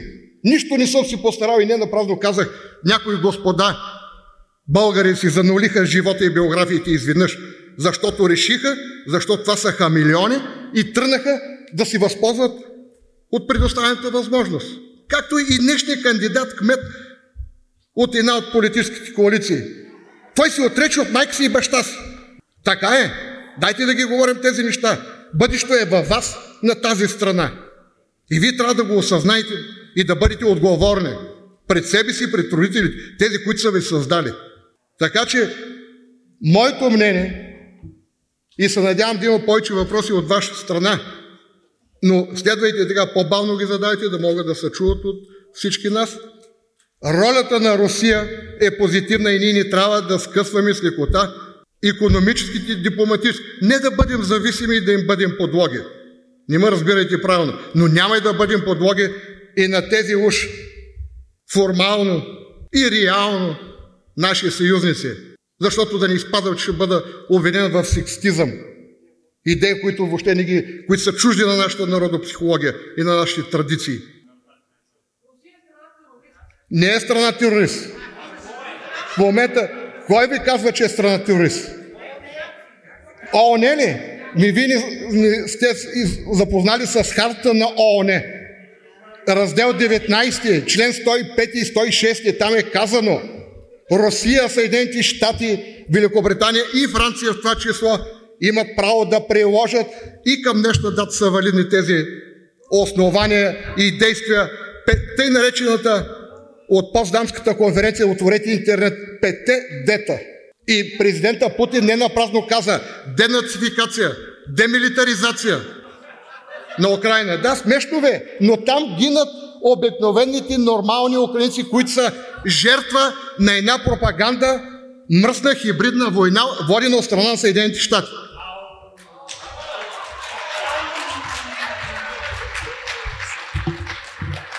Направо вие 7 минути. Мисля, че разговора с публиката ще се получи доста разпален. Господин генерал, аз просто занимах. Но виждаме една... Виж... Опасявам се, че ще, че ще занимае съвсем ли? Да Вижте, това е за 30 години, които живях в комунистическа диктатура. Има хора тук, които ме познават от тези години.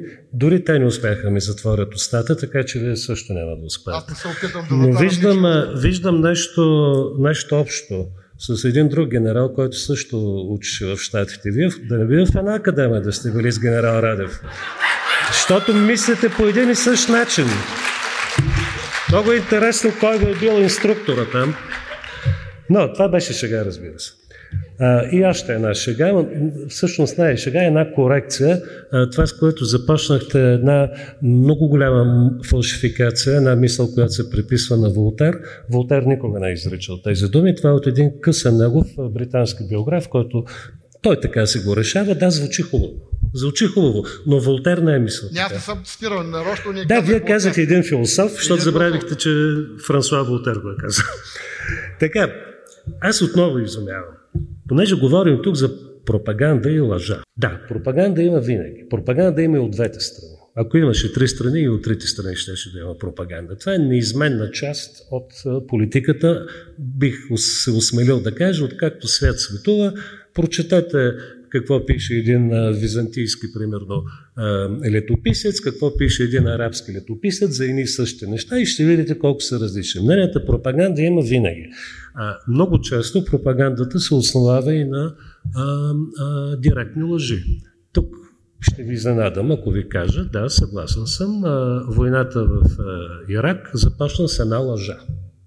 Да, американците излъгаха, смея да мисля да вярвам, че тогава американският президент беше подведен.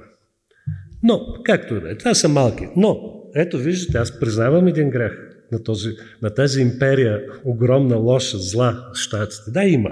Случвали се много пъти. Когато имаме пропаганда а, и когато нещата опират а, било до национален интерес, а, било, било до много остър международен конфликт, както беше в Корейската война, след това войната в Индокитай, най-напред на Франция, след това на САЩ, както до някъде се случи и в Магреб с техните деколонализации, които бяха изцяло пък от Москва пропагандирани и така нататък.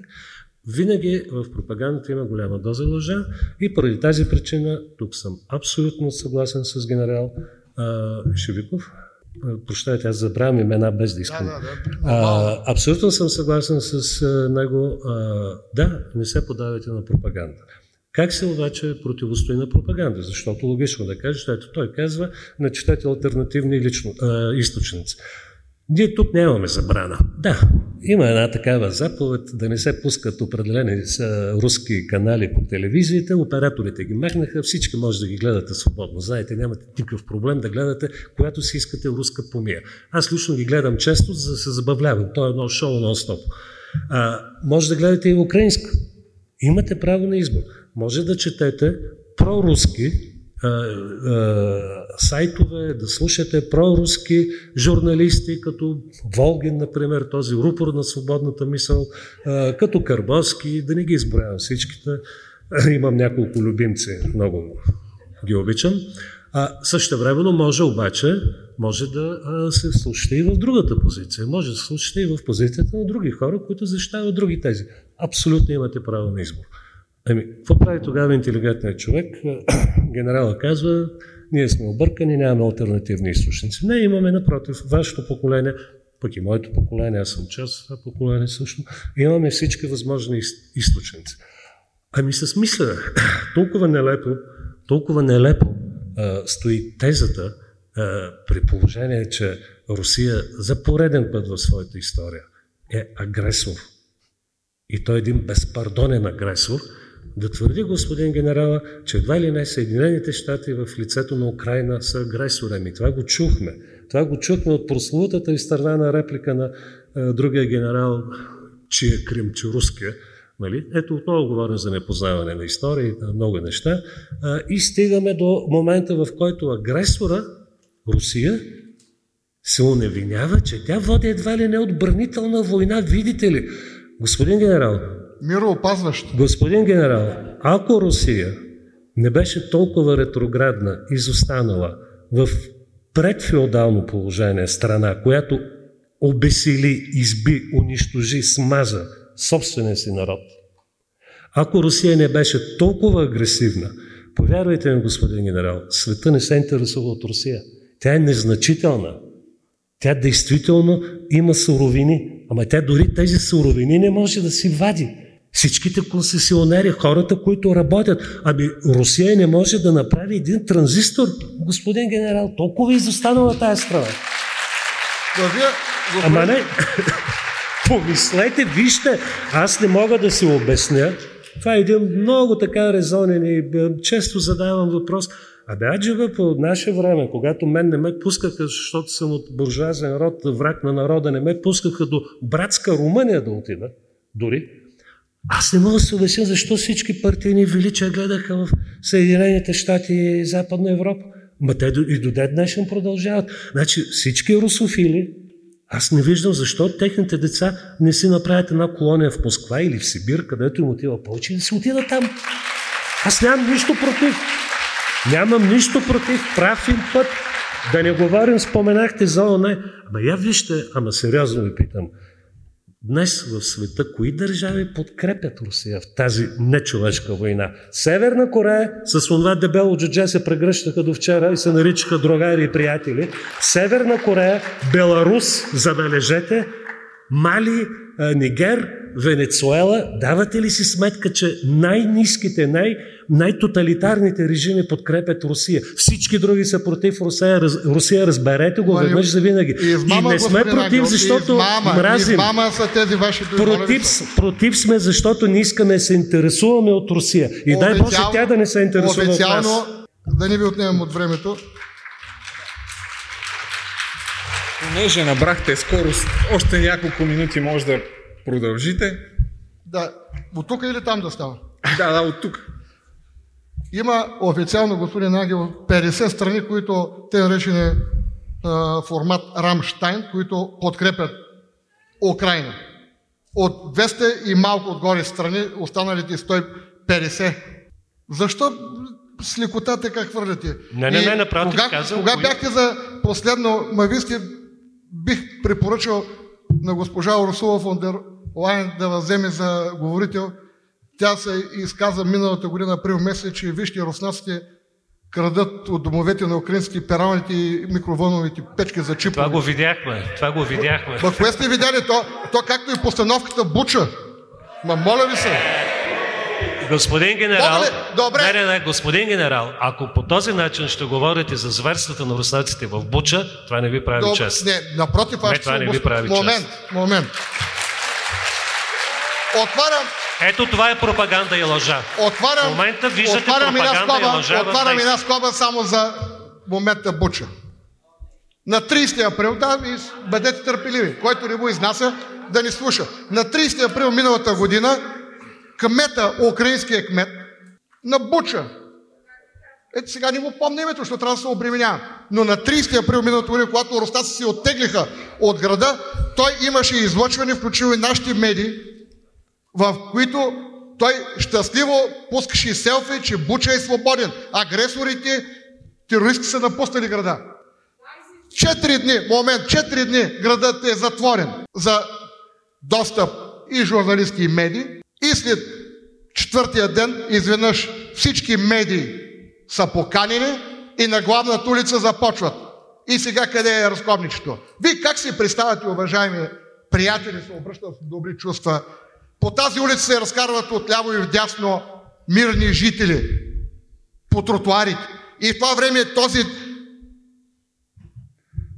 окупатор, агресор, руснак, блят и както искате да се, да се израза, да го обида, за да бъдете удовлетворени, започва да стреля по тези мирни жители, които се движат отляво и дясно по тротуара. И в един момент всичките шахматно са избити и са легнали в една посока, в една посока едно направление. Вие чисто физиологически да се спасите при първия гармеж и виждайки първия убит човек, няма ли да се разбягате, ви хора? За... Второ, как ще се лъжи, бе? То факт е, те толкова Мисля, че е за категорични факти в момента да И други, другия момент. Дават, което дават, вече не е спор, момент, придобиваме някакви абсурдни дават, измерения. Що са ядосват? Що са ядосват? Дават унищожена руска техника, бойдисана с буквата Z. Бронята, танка изгорял. Момент, бе, чакайте. Танка е изгорял, танка е изгорял. Ми каква беше тази бяла боя, само тя се стои, бе. Танка е обгорен. Той е станал а, патинен цвят. Бялата боя е непокътната. И в непосредствена близост, в непосредствена близост дават магазин за дограма и дограмата е цяла. А танка е унищожена. Не бъдете жертва на пропагандата. Бъдете обективни. Го, това, Абсолютно. това по-голямо доказателство. Очевидно, вие, вие... Аз бях казал, че няма да се намесвам нали, в този дебат. Ма намесете се. Не знам, вие жертва ли сте на пропагандата или пропагандирате Не, в не. момента? Не мога да пред... Или пък ние сме тук някакви Аз съм превърженик и застъпник на фактите на истината. А иначе русофобията била добра кариера. Добре. Да, не е пеотата. Не е пеотата, да. Добре, вървим към заключителните тези по 3 минути. 3 минути заключителни тези и въпроси от публиката, че има един човек, който Не, аз бих- подозирам, че ще се включи. Аз смятам, аз смятам, че успях така на достъпен език да Добре, ами ако искате тези. направо да... Предпочитам вие да бъдете на ход. искате и ли заключение да кажете няколко минути? Да, искам да кажа, няма да влизам в тази риторика относно Украина, защото съм дълбоко възмутен и отказвам да дискутирам за това. Но искам да кажа все пак нещо по темата, тъй като разсъждаваме за ролята на Русия и България и стигнахме до новото и най-новото време. А, нека наистина да работим с факти и да не, да не забравяме историята си. А, защото в крайна сметка а, ние сме на това дередже, простете за турцизма, но ние сме на това дередже заради всичко това, което се случи под руския бутуш и по руско наставление и с руски инструктори между 1944 и 1948 година. Говоря за хората, избити без съд и пресъда първите три месеца по най-жесток и брутален начин, с разчистване на сметки и с всякакви съседски отмъщения и какво ли не, извършвани от комунисти и техни сподвижници. Говоря за така наречения Народен съд. Говоря за близо 30 хиляди души, които в крайна сметка бяха избити в нашата родина. И тези 30 хиляди души, сред тези 30 хиляди души, да, няколко, може би заслужаваха тежка присъда. Но всички останали бяха убити само защото бяха кадърни, защото бяха интелигентни, защото имаха свое мнение, защото не понасяха някой друг да им каже какво да правят и защото комунистите не ги харесваха. Понякога просто защото им искаха къщите. Вървете в идеалния център на който и да е български град. Всички тези прекрасни, хубави къщи, всички те бяха на другари от партията взети. Вижте, вижте какво... Секунда, в момента нямате право на въпрос, аз говоря. А, вижте какво се случи с а, а, образованието ни, с а, всичките тези гръмки постижения на социалистическия строй. Докъде ни докараха? Докараха ни да сме на дупката от страна, която до 1944 година беше сред една от водещите страни. Първата на Балканите и една от водещите в Европа. Ето до там ни докара братската българо-съветска дружба, която те толкова много защитават и толкова много искат. И още нещо ще коригирам. Тук се спомена многократно абсолютно неправилния исторически и филологически термин русофили и русофоби. Като под русофобия се има предвид хора, които мразят Русия. Не. На гръцки фобия означава страх. Русофоби сме хора, които се боим от Русия, защото знаем историята и защото знаем какво е направила Русия. Не само на България, на целия свят. Не на празно беше наречена империя на злото. Не забравяйте тези думи.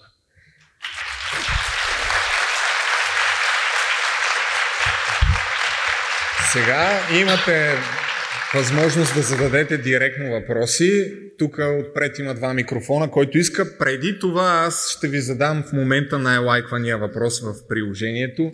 Може да го покажем а, все пак. Той беше защо, предполагам, че е към вас, защо всички емигрират на запад, а не на изток към Русия? Ами, моят кратък отговор е, че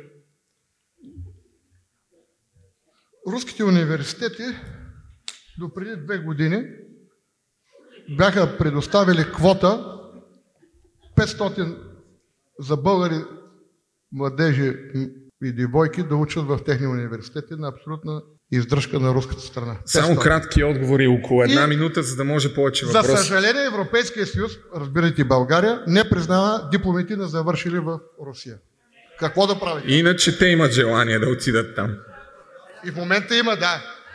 А защо руския елит, децата му обикновено учат на Запад? Значи няма нищо лошо от това, че отиваш да учиш някъде други. Науката и образованието и повишаването на знанията и квалификация не трябва да бъдат оприличавани и да се пришиват към каквито и да са пропагандни клишета и елементи. Това означава ли, че западното образование е по-добро? Вие мислите, че няма на Запад, от Западна Европа да ни учат в Русия? Има, има, Има естествено. Ма моля ви се, Ломоносов университет е по-стар от Съединените Американски щати. Ма така, е, господин Ангелов, Московския университет Ломоносов. Не, това е смешно. но Добре, да. Защо да е ами има ли някой, Не, не, който защото иска е- да Ами зададе въпрос на микрофона? примери, които аз ги Вижте, възприемам, Господин така генерал, в Това е е, е Съединените американски щати, т.е. днешната им територия, има университети доста преди е, университета Ломоносов, просто са направени от англичаните. Е, Народите имат различна история, е, както и да е. Е, Но и аз бих взел отношение защо всички мигрират на Запад, а не на изток към Русия. То е повече от логично. В интерес на истината, когато бяхме, когато живеехме в така наречения социалистически лагер, той се пазеше всъщност отвътре навън. Ние да не бягаме, а не те да не дойдат, защото те нямаха голямо желание. Един от последните... А, имаме човек. Добре, само ще задам един от последните въпроси към двамата, тък му повече хора да се престрашат. Откъде идва това, че руснаците са ни братушки и те имат ли подобно отношение към нас? Първо, ако може вие и след това вие. Ами това е да назад във времето, Кратко. още по времето, когато България е под турска власт, под робство.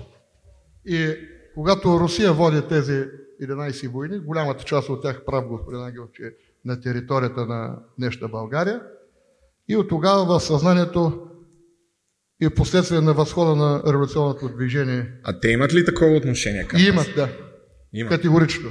Защото аз бях в Русия 2019 година и в Петербург и в Москва, в Итрести истината, в разговорите с хората, като разбираха, че сме от България, вай братя и така нататък. Много силно позитивно чувство имат към нас. За 2019 година. А, по отношение на происхода, да, действително идва по, по време наобщо казвам на възраждането и на тези руско-турски войни от братя, братушки и така нататък. Възприема се, по някакъв начин става популярно чрез възрожденската на литература. Тогава български писатели употребяват този термин и той вече добива гражданственост. Що се отнася до това дали руснаците не мислят за такива, отговорът е двузлачен. А, Ако говорим за периода 19 до средата на 20 век, тяхната, т.е. до Октомврийската революция, тяхната аристокрация, офицерство и така нататък ни счита за една обикновена балканска сган. За тях ние сме нищо повече от техните крепостни, даже в някои отношения по-нише. За обикновения руснак нямам никакви наблюдения. Да, предполагам, че са ни възприемали нормално. Аз не знам кои разбираме под руснаци, защото основният корпус на руската армия тогава се състои от украинци, румънци, финландци, литовци и така нататък. Добре, благодаря. Прекъсвам ви. Ето ти беше пръв. Здравейте, аз имам въпрос а, относно робството, понеже няколко пъти господин Шевиков спомена за робство. Самия термин робство, ние знаем какво означава. Роб е бил а, робите в Древен Египет, в Древна Гърция и крепостните селени в Русия, които са могли да бъдат продавани като добитък. Роби ли са били българите? Към в, кого е в, въпрос? в, Към да, ли- към вас. към мен ли е въпроса? Да. Ами, Робство ли е? Ако Никой не смята- присъствие, но робство ли е? краткият отговор да, робство е. Първите 400 години и не може да влиза друговерица и да ти взема детето, мъжката рожба, да я при, приема принудително исляма като религия и да бъде най-правоверният войник за, и да поддържа по този начин империята. Добре, данъци по формата на данъци, които се налагат към раята. То само самото отношение рая означава роб. А, сега ще трябва обаче и аз да отговаря. Не, не е правилен терминът. Терминът е възрожденски, той носи патос, а нашите възрожденци са го употребявали, както много често ние след това казахме, сега сме под съветско робство. Е, не бяхме точно подробни. Юридически правилен, е, терминът е неправилен. Историческият термин е османско владичество. Между другото, не турско-османско, защото ние сме а, част от Османската империя, а Турция също е част от тази Османска империя, в която влизат много народи. Добре. Така че да, кратък отговор е не. не. Давай ти. А, чувам ли се добре? Да, да. А, въпросът ми е към а, генерал Просто Шевиков. вдигнете микрофона, Да, да малко. се навеждате. да. Наша грешка. Въпросът ми е към а, генерал Шевиков. А, искам да попитам, тъй като много хора, които поддържат Русия, определят НАТО като антируски съюз и се интересувам дали а, според вас успешното разширяване на Алианса е до голяма степен плод на агресивната външна руска политика, както примера с Украина и обединява, така да, е, приемането на Финландия и на Швеция към този съюз, защото има и обратния пример през 70-те години в Юго-Источна Азия, когато се създава същия сходен съюз, СЕАТО, под а, Да. пак, да. Но се, искам за- само да добавя, разтурва се вследствие на това, че държавите членки не намират нужда от този съюз да съществува. Сега, ако четем и преамбила на те наречения Вашингтонски договор, бе да я спадам в детайли, естествено, че Водно-политическия съюз НАТО по презумпция си води отбранителен съюз. Той е създаден 1949 година на 14 май. А, срещу кого? От кого да се защитават, когато след края на тази а, бушу, с- а, ожесточена пагубна война в световен мащаб, естествено, че е насочена срещу Съветския съюз. Разпределението на силите, чак 55 година е създаден Варшавския договор.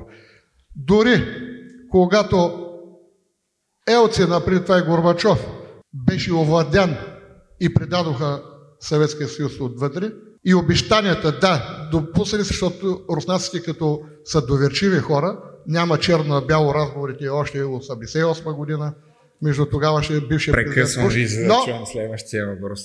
разширяването става, това е форма на агресия, демонстриране на сила. Здравейте, първо Ами, искам да благодаря После, на... ако трябва допълнително, ще говорим, за да съм готов. Другите пак са агресори, нали? С други думи. Не, не казвам другите са агресори, боля ви се. Добре. Първо да благодаря на гостите за- дебата и че защитават всяка една от позициите. Искам да внеса малко... В този дебат мисля, че е важно да се знае Русия как гледа на себе си, особено в днешно време и как а, мислители като Дуги ни влияят на начина по който Русия се възприема себе си. И съгласни ли сте с твърдението, че в момента Путин се смята малко като Ной и Русия я гледа като новия ковчег, който ще спаси нали, християнското семейство, християнския свят като цяло? Господин Ангел, първо вие, че... Аз ще за, не, много, засмях се много а, удачно, ето използвам русизъм, удачно е сравнението на Путин с Ной. Да, може би се възприема, макар че тяхното християнство, тяхното източно православие повече граничи с паганизма. Когато гледам на светски владетели като Путин изографисан в руски черкви, ме хваща ужас просто. Още по-голям ужас ме хваща, когато гледам тези кагебисти до вчерашни комунистически сатрапи, как са първи да целуват ръката на другия кагибист, техния патриарх и да се кръстят чинно. Впрочем, нашите комунисти направиха също след 10 ноември веднага и много е жалко това. Що се отнася, Путин го казва съвсем ясно. За какво не е на нас света, ако е няма Русия? Ето това е доктрината на Путин, която между другото е продиктувана и от доктрината за многополюсния свят на Дугин. А, дали той развива тази мисъл и Путин много добре е прие тази мисъл. Да, това е... Вашият отговор? Изключителен въпрос и метафора използвахте, Момко, за това. Няма да му правим характеристика на президента Путин, дали се вживява като ной, но като опониране на... Не сте ли съгласен с, Сега, с това определение? Крис Крол е въпросите малко да се видят държавници всички могат да се похвалят с такава огромна обществена подкрепа, каквато разполага Путин. В Той Тодор този Живков момент. имаше Сега, такава. Да. Другия момент, който е. За разлика, то няма начин да ни сподива Съединените Американски щати, като лидер на западните демократични страни, естествено, те разглеждат от позицията на големия, на силния човек. Всички останали са длъжни да изпълняват. Докато при Русия е точно обратно. Те разглеждат всеки един народ, всяка една страна, независимо от големината като територия, като население, като економика, като равнопоставен партньор в международните взаимоотношения. Това е. Да. И в този смисъл... И Украина ли е така? Само да... И Украина, да. Абсолютно. Не беше ли, че всъщност няма Украина? Ма, младежи, вие тази война, да, за вас война на Украина, защото тези, които умират там и от източ на левия и западния бряг на река Днепър, те са във война, те умират там. Над 500 хиляди украинци загинаха. За Добре, извинявайте. Сега момента да, е... да, да, да чуем момчето, Америка. момчето, господина с карираната риза. Така, а, здравейте, към генерала ми е въпроса. А, съгласен, предполагам сте съгласен, че това, че всичките тук в центъра на София, примерно улици като Аксаков, Граф Игнатиев, катедралата и така нататък, е с благодарност към Русия, че ни е освободила, нали така? Това мисля, че нямаме спор тук. Да. Така. 3 март също е националният ни празник, който също е доминирано за това, че сме благодарни към Русия, че ни е освободила. Няма спор. Така. Вие като, както вие сам казвате, сте български генерал, какво мислите за това, че в нашата столица, в центъра на нашата столица и в националния ни празник е главно свързан с благодарност или каквато и да е друга връзка с небългарска държава? Значи, аз не виждам къде е проблема в случая. Последния начин се изразявам. Правилно му поправи господин Ангелов, че не е освободена България, а е възстановена като държава. Благодарение на Русия. Там живеят 195 етнически групи, на 170 езика говорят. Няма да изпадаме в детайли, украинци ли са били повечето беларусци, финци и тем подобни. Но тогава започва възстановяването на държавата. И защо това да не е националният празник? Защото ако нямахме свободна България, нямаше да има и 6 септември. Генерале, с всичко мое уважение, за това, аз че... не ви питам защо Да. 3 март да не е Еми, затова ви казвам, и Питам защо ви, да не се изрази- български генерал. Пак Като казвам. български генерал, вие сте окей с столицата на България, центъра на София, Да. всички улици да са с руски имена, катедралата ни да е с руско име и вие не виждате проблем с това. Никакъв проблем няма, защото това е решение на тогавашния български народ в лицето на тогавашното представителство, които са кръстили тези улици. Те не са ги кръстили по заповед, а осъзнато са го направили това нещо. И защо трябва да бъдем, какво ще постигнем Добре. с смяната на имена? Благодаря. Малко се притеснявам от следващия човек, на когото ще дам думата. Стар мой познайник. Само ако може един и кратък въпрос и... Аз само ще спокоен започна с едно и значи трябва да си затворя устата. Не, не, както забелязвате. Ма не мога. Сега, Така, първо, въп- първо, Самарското знаме. Защо не разказахте за Самарското знаме? Аз съм ви колега от историческия факултет на Софийския университет. И вас не бих ви избрал за преподавател. Вие не можете да опишете една историческа епоха кратко и ясно.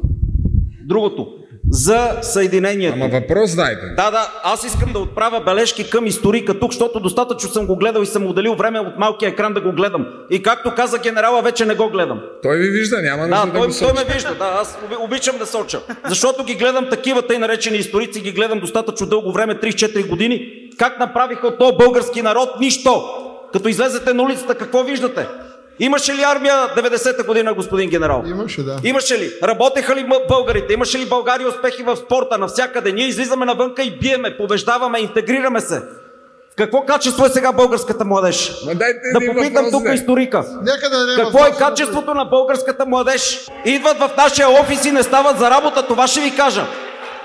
Добре, и готово. Така, кой? Мисля, Ня, има, че- има ли българската армия сега? Осъществява ли българската армия възпитание на българската младеж? Ето ги тук. Не, Ето, не. погледнете ги. Аз съм минал българската армия невъзпитани 2000-та типове. година.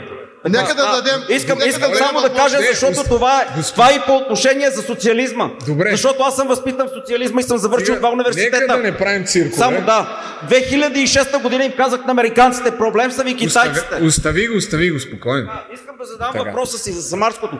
А от коя година Рилския манастир е под закрила на Русия? Това искам да ви попитам, вие като историк да ми кажете. Добре, това е. И, и защо, и защо. Сърбия, Сърбия отива на юг в Македония? Аз ще ви кажа от 15 век края. Добре. И, и връзките на България и Русия са още от 9-10 век. Ние там разпространяваме християнството. И те за това ни имат като братя. И ни връщат освобождението като жест. Защото ние участваме в тяхното създаване. Защото там на тази територия има и друга България. Искате ли да Велика направя YouTube България. канал и да се свърши това? Да, да, да. А за това, за това тук са връзките. Добре. За това Айде, са ще се връзките. разберем след малко, че вървим Защото, към край. защото в момента... толкова е. Да, добре, спирам. Спирам. Добре, Защото нашите давай. западни партньори в момента ни унищожиха. Ше, 3 милиона ги няма българи. Така ли трябва да се усмихва един български историк? А, господине, Това са фактите. Това са фактите, господин историк. Не искам вие- да ви запомня името. Това са Вие фактите. говорите като на Народния съд със същата истерия и същите Само ще ви кажа, само тъй наречения народен съд е, по- е част от системата на мирни договори, която е след Втората световна война. И между и във другото- Франция има такъв съд. Добре. Да, да, и във да, Франция. навсякъде, защо, да, не, да. защо не разкажете за историята на френските жени, които са забременели от немски офицери? И какво, каква е тяхната съдба? Да спрем микрофона тук, колега. Нека да дадем възможност и другите да вземат отношение. Така искам първо да благодаря за страхотната аргументация на господин Ангелов и въпросът ми е към господин генералът. След като твърдите, че Момент, момент. империя... Запазете след като малко. твърдите, че руската империя е именно такава империя и са ни братушки, а, защо твърдите, че те са ни освободили по едва ли не приятелски причини, а в същото време казвате, че а, империята има афинитет към това да се разширява като Ма не съм казал защото- по приятелски причини, аз го казах. За- Има за- пълно съвпадение през 19 век с бленуване, въжди, жадуване блян България да бъде освободена отново и империята пък да овладее проливите, защото има крещяща нужда да ни от извъз. превърне в зад Дунайска губерния. Къде не е превърнал за Дунайска? Превърнати ли сме? Превърнати ли сме? Ма Това защо? е достатъчно, че по-късно вече са искали да ни претопят към Ма- Съветския съюз, така че Млади мамко, единствено по времето на управлението на Тодор Живков има два пъти обсъждане въпрос в Централния комитет на Българската комунистическа партия с евентуално предложение България да стане Последни част два от въпроса, последни два въпроса и вървим към финал. Давай. А, два въпроса. А, не, свързани, ти един. свързани, свързани. Вярно ли е, че поне, вярно ли е, че Русия е искала да влезе в НАТО? И ако да, защо не е приета? Ми, нека господин Ангел да отговори, защото да, има Не разбрах дали запитване е, дали е вярно кое. Че Русия е искала да влезе в НАТО и ако да, защо не е приета? Нямам, нямам такива сведения, не мога да ви отговоря. Възможно е да е имало такъв опит по някое Води време. Аз нищо не знам. Сега, аз имам информация, но Окей, това са нямам неофициални, че дали под формата на шега, тогавашният президент Елцин, е, нали, като дава съгласие, защото първоначално Германия е трябвало, когато се обединява, да излезе от НАТО, нали, това е са споразуменията между Буш и Горбачов, до после изведнъж Германия, целокупна Германия става член на НАТО и тогава Елцин вече измени. Казва, аз искам и Русия да бъде... Елцин на две водки много неща Да, да. Заповядайте с въпрос. Имам един въпрос, свързан с а, генерал а, граф Игнатьев. Така. Смятате ли, че а, ако не е бил посъветвал а, османските власти да убият Васил Левски, Васил Левски е шел да успее с а, комитетите Разбрах. да освободи България. Да, разбрах въпроса ви. Това, между другото, е малко спекулативен въпрос. Много се а, дискутира напоследък около това, особено журналисти като Ива Инджев а, и други хора защитават тази теза. Аз лично вярвам на изворите. Да, говори се. Ама това е малко на принципа една леля каза. А, за жалост нямаме, нямаме записани. Руската канцелария и външната дипломация имат прекрасна документация. Не до всички документи все още имаме достъп. А, при всички положения мога да ви кажа, че по мое мнение, по документите, които съм чел и ви- виждайки развитието на руската политика и отношението на Русия, а, да, той е играл задържащо отношение спрямо смятала, че Априлското възстание не трябва да избухва, че не е навременно, ще навреди на имперските а, интереси на Русия. Не, България му е била щях да употребя цинизъм. не се интересува от това. А, да, това го има. Това го има, но нямам аз лично не съм попадал на писмени сведения, с които мога твърдо да ви кажа, това е така. Така че не искам да спекулирам. Добре. Раз... Само, извинявай, има още трима души, ще си зададете въпросите и след това имам една положителна новина за теб и за всички други, които не ме харесват, най-после да се зарадват. Уважаеми гости, Понеже въпрос, пак напреднахме във времето. моят въпрос е към господин генерала и това е как ще коментирате държавите, които подкрепят Русия, като Северна Корея, Венецуела, Беларус и трябва ли България по някакъв начин да прилича на тези държави? Има ли перспектива в това? България трябва да прилича първо на себе си, без значение коя партия или коалиция е на власт. Трябва да се ръководи и да изхожда само от националния интерес за благополучието на българския народ, а не да получава команди от външни за нас институции, каквото се явява и Европейския съюз в това число. А А, иначе да коментирам Беларус, Северна Корея, Венецуела, защо трябва да ги коментирам? И то по същото време, що не ми кажете да коментирам и Иран, и Саудитска Арабия, и Южна Африка. Защото тези техните ръководители Значи- имат много сходни до вашите позиции. Ими имат, да. Това си техни взаимоотношения и ние не, нямаме, както се казва, основанието или мощта, за да се намесваме и да им разпореждаме.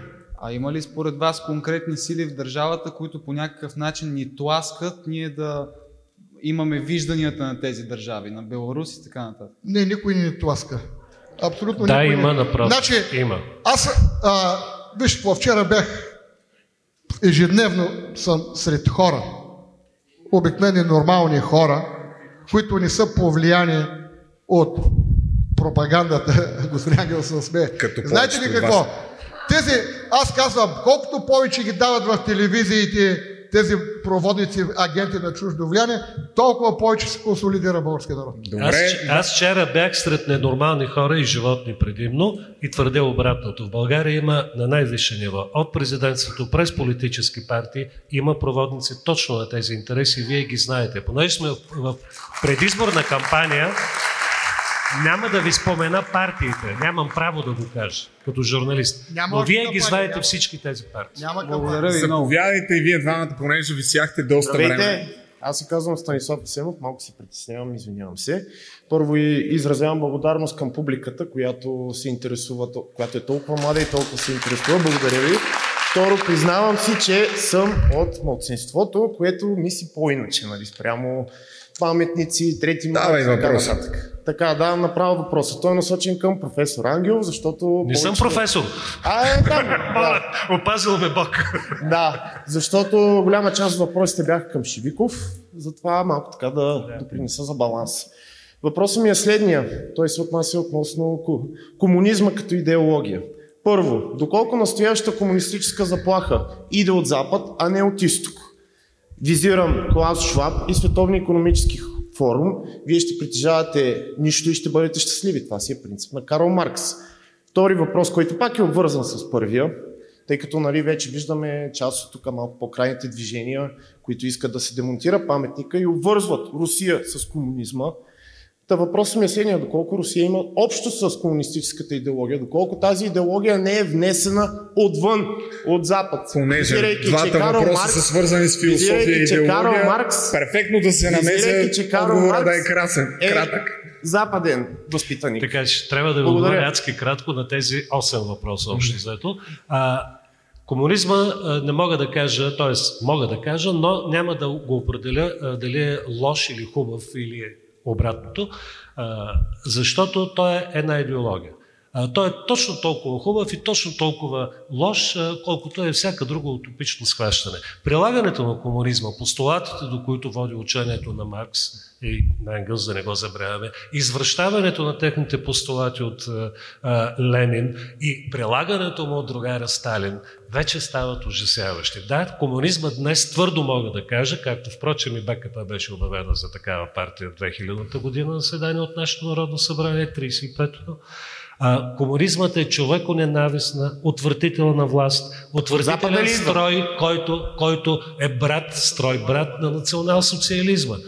Дали идва от Запада, близки по може би с да или не, и от Запада ли идва? Исторически комунизма си доказа какво представлява. Втория въпрос е дали от Запада идва а, заплаха. Да. Значи, вижте, западните общества като демократични и свободни, да, там се зараждат идеите. На изток само ги извръщават. Ама вие на изток да дадете и най-благородната идея да дадете на Русия, примерно една буржуазна демокрация, виждате какво прави Русия. Недоносче. Пак стига до монгол-татарските. Колегата отзад, Това е. заповядай. Да. Заповядай, да, да, заповядай. Ще изчакам... Ама трябва да приключваме, А, наистина. Моят въпрос е към генерала. Смятате ли, че Моча трябва да е най-големия паметник в България? Като паметник на Васил Левски е три пъти по-малък от Моча. Кой е паметник? Моча. Не, аз за Моча разбрах, това се казва... Монумента на окупационната червена Аз знам- армия. Господин, аз знам какво означава Моча, но официалното му наименование е паметник на съветската армия. С кой друг паметник го сравнихте? С паметник на Васил Левски, който е три пъти по-малък. Мислите, че, ли, че това е нормално? Някакви а, незнайни войници, но от Русия да са три пъти по-високи. Да, Първо паметника, този паметник на съветската армия има своята символика. Времето за построяв... годините в построяването е повече от 70 години. Тогавашната власт, защото вие знаете ли, че този паметник на Васил Левски на колелото е строен 16 години от благодарния български народ. Тоест, защото е да построен съберат по-късно, е толкова висок. Да, тогавашното управление в лицето на Българската комунистическа партия са взели. Не, че го оправдавам. Да, да, националните символи трябва да бъдат над всичко, но е варварство в 21 век по брутален начин да се рушат. Това го правят варварите, вандалите, сказах ви в началото моето. Това правиха комунистите. В Литва ги взривиха. Всички го правиха, господин Ангелов, всички. Не, благодаря ви, че ги нарекохте вие варвари и вандали, човек. И да чуем последния Аз не въпрос. съм нарекал комунисти, моля ви се. Здравейте! Аз бих искал да кажа, че а, генерал Шевиков може би трябваше да бъде по-добре подготвен, защото опонента му тук или събеседника не е журналиста в поглед.инфо, където вие казвате, че са унищожени батареите и той да ви кима с глава. Относно вашето твърдение, защо хората не ходили на Запад, защото да учат, на, хората не ходили в Русия да се учат, защото а, университетите не признавали дипломите, това твърдение е Лъжа. Долна, гнусна, руска лъжа. Преди навлизането на Русия в Украина има съглашение с Еразъм. Тоест, ако искате, може вие да заминете да учите в Русия, в Санкт-Петербург, в Москва, както и обратното. Естествено, настъпленията към Русия са минимални, местата свободни са бол. И аз имам тук един въпрос, който беше задаван няколко пъти, не стигна до топа, но ми е много интересен. Това е свързано с вашите тези, защото ако не сте могли да убедите вашите най-близки хора, защо сте дошли на този дебат, Вярно ли е, че вашият син от 5 години работи за лоша американска компания? Благодаря.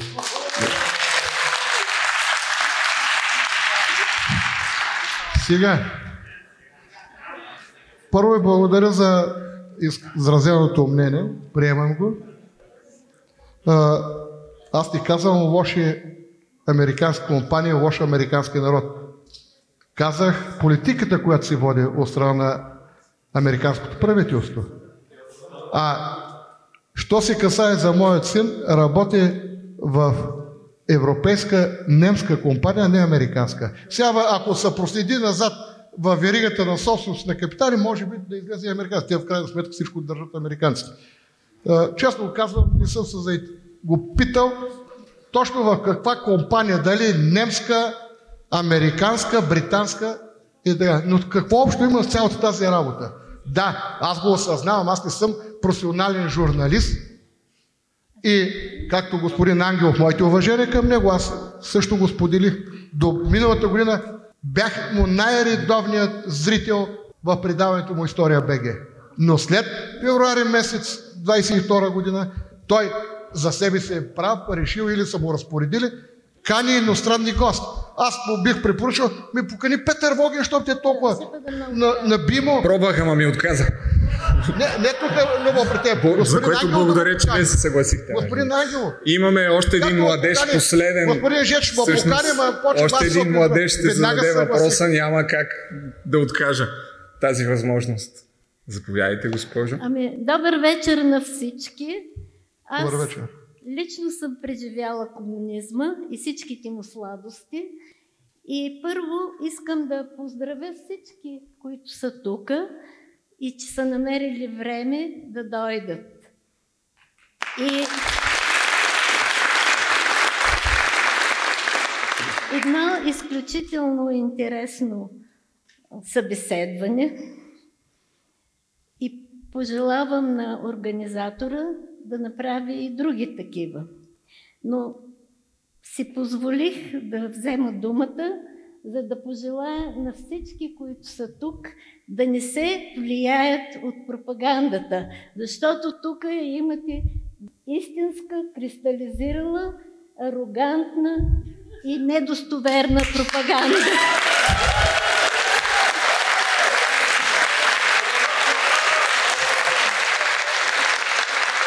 Господин генерал, искрено съжалявам, че сте български генерал, а си с такива схващания.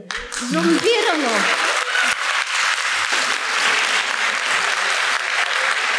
Като и тази част на руския народ, който поддържа агресията и са побъркани на тема Велика Русия и Велика империя. Това е целта на тази жестока война, както и всички други из Грузия и разни други. Не съм историк. Ами благодаря на всички, които И аз бих, ви, бих искала и очаквах, че ще има и такова тълкуване на тази смехотворна Александър Невски заглавие на нашата най-голяма катедрала и все още най-голяма на Балканския полуостров. Цялата тази лъжа, която дори руските историци признават, направете в този смисъл предаване. Всички те са улици. Има и такива, които заслужават да ги носят и които трябва непременно да бъдат преименовани. Както на времето вие не знаете, но Варна се казваше град Сталин, да, Шумен се казваше град Коларов, Ларовград. Ларовград. Добре се казваше Толбухин и сега обясниха защо автомобилните номера са на Добри са тъх, защото все още носят името Толбухин. То Александър Невски, ако не се лъжа, някога е била преименувана на Свети, Свети Кирил и Методий след, тези, след тези там във Варна, дето обяснявахте няколко бомби, дето паднали. Да. Но моето лично мнение е, че би трябвало да се казва Патриарх Евтимий. Благодаря. Благодаря. Ами,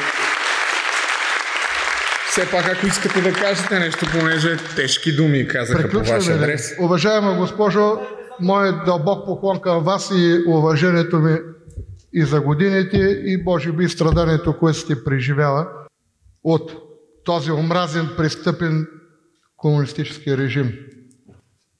Айде ще бъда политкоректен. Без ирония го казвам, разбира се.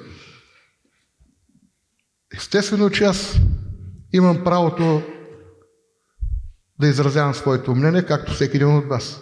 Аз не съм очаквал, че ще обърна, за съжаление си повтарям, вашите нагласи и вашите мисли. Нито един да не са успял да му повлияе, окей, няма проблем. Един пак е нещо. Бъдете себе си, уважаеми сънародници. Добре. Не се подвеждайте чисто емоционално. Този чу, онзи казал. Съгласен Ваше сте с нея. Общо взето, да. А да благодарим и на господин Жечев. за Благодаря. Аз ви благодаря за това, че дойдохте и подкрепяте този експеримент, защото то още си експеримент. Благодаря на вас, че всъщност благодарение на вас това нещо се случи. Много хора можеше да са на мое място, но без вас реално нищо нямаше да се случи, така че ви благодаря и на двамата. А иначе за публиката стига политика и дебати. Въпреки имам едно ново събитие, което така ще промотирам, че ти хареса на теб. В аванс искам да кажа, че ще опитам да поканя кандидатите за кметове да се явят на дебат в интернет, нещо, което не е правено никога. Смятам, че няма да стане, но въпреки това, ако сме зумнали, ако гледате това, вие вече трябва да сте получили официалната ми покана. Всичките, въпреки че, доколкото видях, ГЕРБ още не са обявили кой е кандидата. А иначе, другото събитие е хумористично и най-после нека да се случи това, което аз заслужавам. Трябва да бъда нахранен веднъж за винаги. По най-бруталния начин. Популярният формат в Штатите, роуст, в който едни от най-добрите комедианти в България ще ми сипват. Няма абсолютно никакви забранени теми. Каквото си пожелаят могат да кажат. Все още е изненада кои ще бъдат те. Но на 5 декември организирам роста на Любомир Жечев. Не е, не е уникално за България. Остата беше правил такова нещо. Още няколко човека в момента не се сещам. Така че, ако искате, заповядайте. Билетите са на сайта Hater.bg. Благодаря ви още веднъж за това, че днес дойдохте. Благодаря и на вас и приятна вечер.